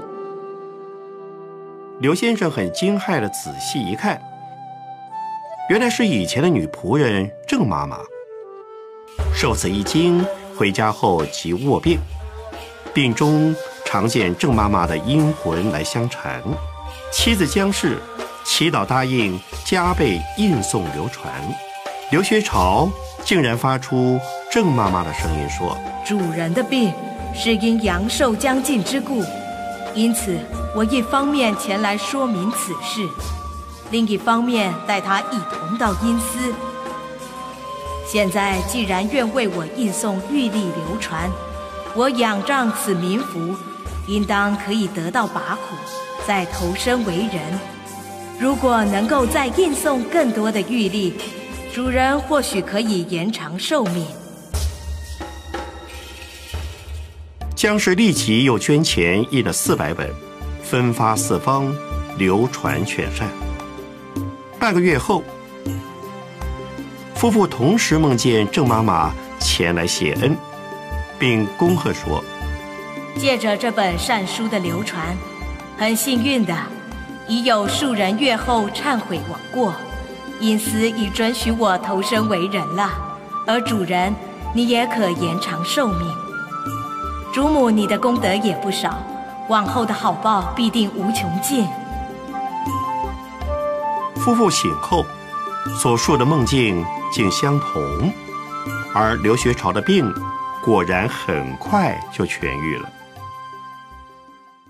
潘养之是湖南桂东县的读书人，平生喜欢毁谤善书。他阅读玉历之时，用朱笔旁批“可笑”“乱说”等字眼，在第十殿章句内。痴心曲从四字旁写上“妇人自己寻死，与男子合射”。又有些内容章句，不是画叉就是涂掉，一直涂到“是时彩霞遍地，观音菩萨下降”句处。这时，忽然火光冲天，仰着大惊跳了起来，从窗子破窗而出。到了外面，突然双手爬地，两脚一起翻转过去，倒在木笼子里一动不能动，好像被捆绑住一样。他的妻子洪氏从梦中惊醒，裸体逃命，从潘养之身上跨过，让潘养之亲眼见到妻子的丑态。他的儿子听到喊声，莫名其妙地捧出玉粒交给隔壁的老先生，却又转身进入房内想捡取财物，而被火烧死。当时养之已中火毒，自知罪业深重，此劫难逃。叹气，对众人说：“唉，世间的人千万不要像我一般刻薄，毁谤玉立，以致招此现世报。”说完即死，身上的肉被火烧得糜烂，众狗争着撕咬。明心宝剑。天理偏云，阵阵青天不可欺。未曾动念已先知，善恶到头终有报，只争来早与来迟。陕西西乡县有一出家人，法号达远，与纯阳庵的道士冠仙交好。因为看到玉历的内容有谈到僧人道士犯错的条文，僧道得人钱财，待人拜诵经忏，遗失字句页卷者，至本殿发至补经所补诵，并不能急速遗弃补足。又有有诵经僧道勾至阴司，念诵圣经咒语，致珠玉不能用刑等语。达远就带着玉历告诉冠仙说：“你我都有念熟的一些经咒在肚里，到了转世时，自然会衡量情形加以运用。而目前我们的生活，仰赖的就是为人诵经拜忏。假若此书流行于世，你我的生意必定要减少。嘿嘿，我们来耍个手段。”假造服鸾戏，只要有人来请鸾，我就弄出一些谣言，使人不相信这书。这样，哪怕京城的生意不热闹兴隆呢？达远和尚于是四处向人谎骗说，纯阳庵的道士法术十分高明，能够请来鸾仙，请问事情的吉凶非常灵验。这天一大早，冠仙道士摆设好道坛，烧起檀香来。到了黄昏以后，一些僧俗、男女信士，跪拜在门外等候问世。冠仙便装模作样的念起咒，烧起符来。不一会儿，里面的人报告说，鸾动了。于是。召唤门徒，按住铺了沙的桌子上，开始画了几画。极有册字的先生上坛抄读，沙上书写着“无纯阳真人质疑”七个大字，又有要问世者速速来问八个小字。门槛外的人都想要上来问祸福。那般僧道办事人员哪容得他们先问？单单只让达远和尚抢进问说：“人间到底最好的事是哪几件呢？”冠仙又写下：“请福拜忏，第一要敬道家，第二要种僧尼。道士能上书进表，可保长生；和尚能超度亡魂，可往西天。人间凡遇灾厄，只怕的是吝惜钱财，不肯烧香布施。”请福拜忏，只有横逆灾殃。今世间有一等扭捏伪造之书，名唤玉历抽传解释，说是只要改过，一切重罪就能加倍抵免。阴间哪有此等便宜之事？近来并有人刊印误了多少愚人？凡属男女有见此书，随即烧毁，功德最大。刚写的这一句，忽然见到碧绿色的一道宝光冲入。冠仙道士打了一个寒噤，跌下坛来，眼斜嘴歪，面无人色地爬到达远和尚的身旁，并肩跪着。册子的先生这时突然目瞪口呆，站在暖阁上开口说：“我是柳仙，奉祖师传谕，今时人不知修行，常犯罪律。幸好天地准了菩萨诸神的奏议，颁发玉历。”来劝喻世人，希望使世人痛改前非，行善，则格外加恩，准予抵免前罪。岂料突贼达远，鼠子冠仙，妒忌玉帝妨碍生意，想加消灭，假借伏鸾煽动人心，最因堕落地狱受苦，并依其心性转生相应的恶道。考察在地狱受苦的日期满后。再发入阿鼻地狱，永不超生。以后再有僧人道士妒忌此书的，依然依照达远冠仙的报应办理。这时，男女信士都挤到坛前跪下磕头，要求大仙赐个却病的方子。只见沙桌上奇鸾不服自动，沙上写着：“心病须将心药医，血肉荤腥少吃些。”书中是有菠萝蜜，能使冤签斩脱离。无柳仙去也，共三十三字。从此三天内，达远、冠仙皆不能饮食，狂叫发胀而死。此后，全乡的男女无不遵信玉历，并将此事的始末细细写明，增刻在此书之后，流传人间，并知祸由自招。善功无可夺损，作为后代毁灭玉历者的一件前车之鉴。太上老君曰：“祸福无门，为人自招；善恶之报，如影随形。”清朝的崔梦麟在他的笔记中有这样一段经历：杨彩昭，河北枣强县人。他的人个性直爽，嗜好喝酒。因为年岁收成不好，就在京师庆中堂的家找了个差事。嘉靖十四年春天，在东真武庙前，他捡到一张面额八千余文的钱票。走到黑芝麻胡同，见到一少年被人揪住狠揍。问明原因，原来是遗失的钱票。在细寻钱数与日期与自己所捡的完全相符合，立即慨然归还。我听到这件事，深深的赞叹。然而，并未会晤认识其人。到了九月间，彩昭经人介绍，亲到我家，为了证明因果报应。我仔细的询问他，方知他在三月中旬，因为患寒病，在昏迷中见到已故的父亲，将他带到某一地方。宫殿巍峨，上题“东岳府”三个大字。进入后，见到一位官吏，是已经死亡的外祖父张先生。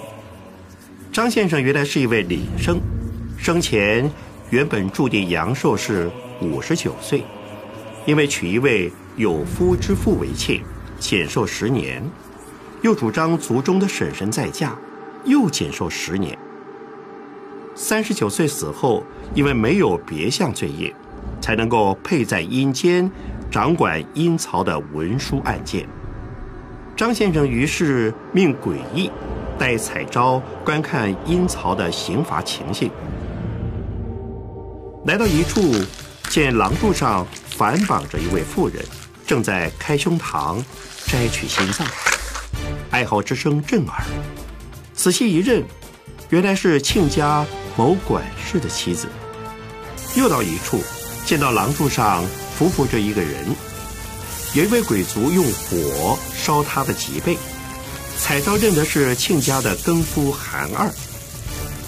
又见到一个人，用两根绳索拴住脊椎骨的筋，绑在屋梁上，头顶上插一只旗子，写着“私漏国税王一龙”。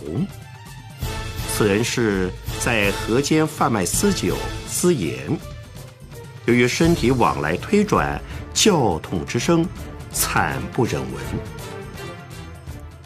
不久见到一架大钟，体型庞大，钟上刻了很多人的名字，有自己杨彩昭铸银五钱的字样，旁边写着尹善、崔梦林。又来到一处，床幡宝盖为饰，十分庄严。其上供奉着《金刚经》《心经》各一本，无数的善男善女都持着念珠在诵经。走到后边，见高山粗峨，登山一望，只见黑水滔天。惊惧之至，心中则火热不可忍。这时见一水缸，有半缸清水，就拿起木瓢饮了数口，不觉。凉入心脾，于是恍然有所悟。睁眼一看，原来睡在床上已十七昼夜了。想到在阴司所见，因此问道：“亲家管事的妻子如今怎样了？”已经心痛死了。那韩儿呢？背上长恶疮，现在垂危。过了几天，竟然死去。到了七月间，见到本乡的人，询问王牛子的近况，也说已死了，不过病症十分奇怪，每天晚上叫痛难忍，必须用绳子将腰拴住，系在梁上，方觉稍安。以上数案都有了证验，只是不明白钟上刻姓名的事是指什么。病愈之后，想到钟上旁边写有我的名字崔梦林，料想我必定知道其中的因由，因此专程来拜访我，问我这是何种因果。我起初也茫然不知，后来才回想起三年前曾在林旧庵住过一口钟，我领了招募的帖子一百张，辗转化缘。得到金钱二十千文，不过铸钟之事，我并未捐助分文，只因征求大家来行善，因曹就以铸上姓名。可见得因果善恶之报应，实在令人可畏。见观玉历中种种报应的事例，实觉凛然，因此捐钱尽刊玉历，广为赠送。希望同修们努力修行善果，这是我最祈祷的事。真武帝君曰：“矫妄求荣，名誉不扬；刻薄致富，子孙遗殃。行贿不得，福禄来降；寡欲淡味，命寿而康。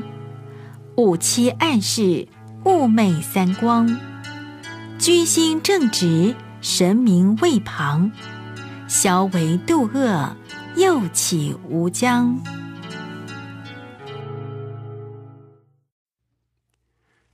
大家听了这么多关于历代奉行与毁谤玉历宝钞，因而招感功德与果报的故事，是否对玉历宝钞升起更高的敬意与信心？而愿意真心悔改今生曾经犯下的过失呢？现在，我来说一个跟忏悔有关的感应故事。在宋朝时，有位普安祖师，他是个显密双修、有大神通的著名高僧，为当时人民所敬仰。当时有个虔诚的女信徒，常去听他说法。她的丈夫是个屠户，也想礼拜普安祖师修学佛法，答应妻子要改业吃素，要求妻子引荐。妻子引他见了普安祖师。你是个屠夫，杀业太重，能完全听我的吗？如果不能，就回去吧。我我一定改业长素，奉佛修法。好，你现在回头看看。他回头一看，见有许多他所杀的畜生、牛羊、鸡鸭等等，个个眼睛瞪圆，凶光破露，吓得他赶紧给祖师磕头，哀求祖师收为弟子。祖师就传戒传法与他，收为弟子。他再回头看时，这些冤魂不见了。从此，他弃业改行，终生如素，精进修法。这位屠户的改变，正是所谓放下屠刀，立地成佛的写照。最后，在《大圣大吉地藏十轮经忏悔品》第五，有一段佛陀的开示，与大家互勉。佛说有二种人，名无所犯。一者秉性专精，本来不犯；二者犯以惭愧，发露忏悔。此二种人于我法中，名为永见，得清净者。在无量无边的法门中，归结到最后。是忏悔法门。忏悔是佛法修行最重要的一个科目。不隐瞒自己的罪过，这叫忏；悔是后不再造。忏悔不是追悔，不要去怀念过去那些罪业，所以千万不要在佛像面前诉苦：“我造了什么什么罪业？”佛菩萨，请原谅我。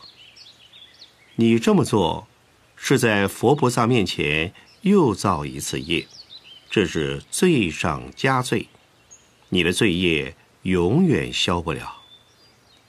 佛教给我们要常常细念佛菩萨，使这个罪业的印象慢慢淡掉，慢慢的就消掉了。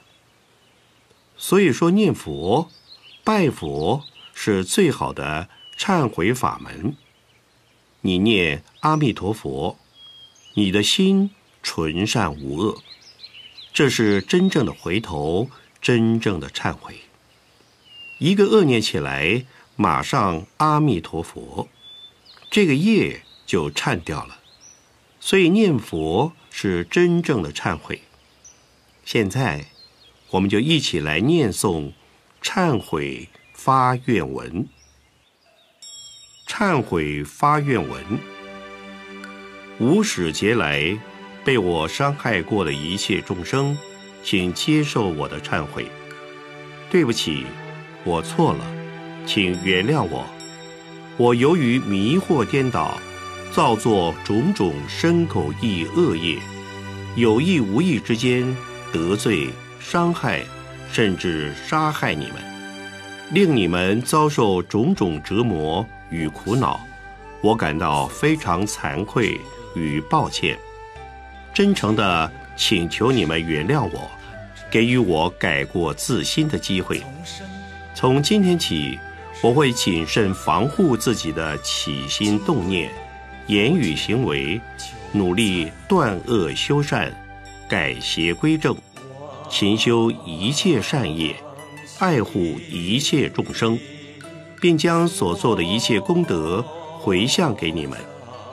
愿大家都能离苦得乐，破迷开悟，闻经念佛，往生净土，圆成佛果。我忏悔无始劫以来，道僧邪物，善谤正法，毁坏三宝，起诸邪见，忤逆十恶，破斋犯戒，不孝父母，不敬尊长，不忠不信，无义无礼，寡廉鲜耻，残忍冷漠，冲突偏私，牵令嫉妒。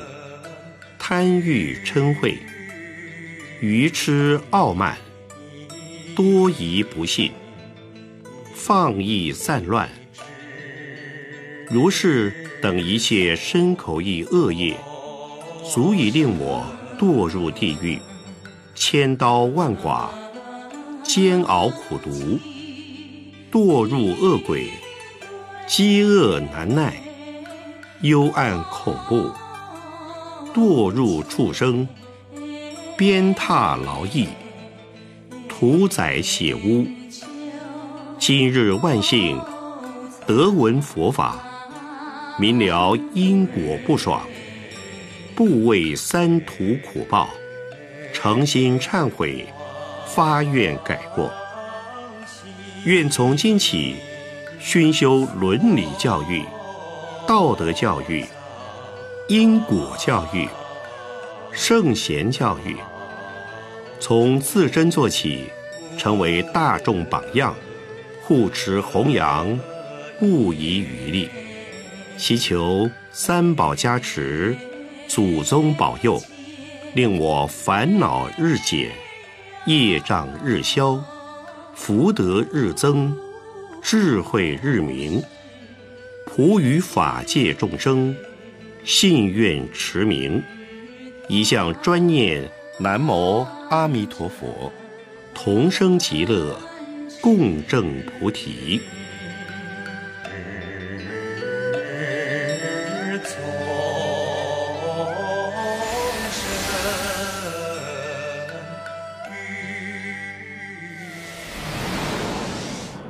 回向文，愿以此功德。庄严佛净土，上报四重恩，下济三途苦。若有见闻者，悉发菩提心，尽此一报身，同生极乐国。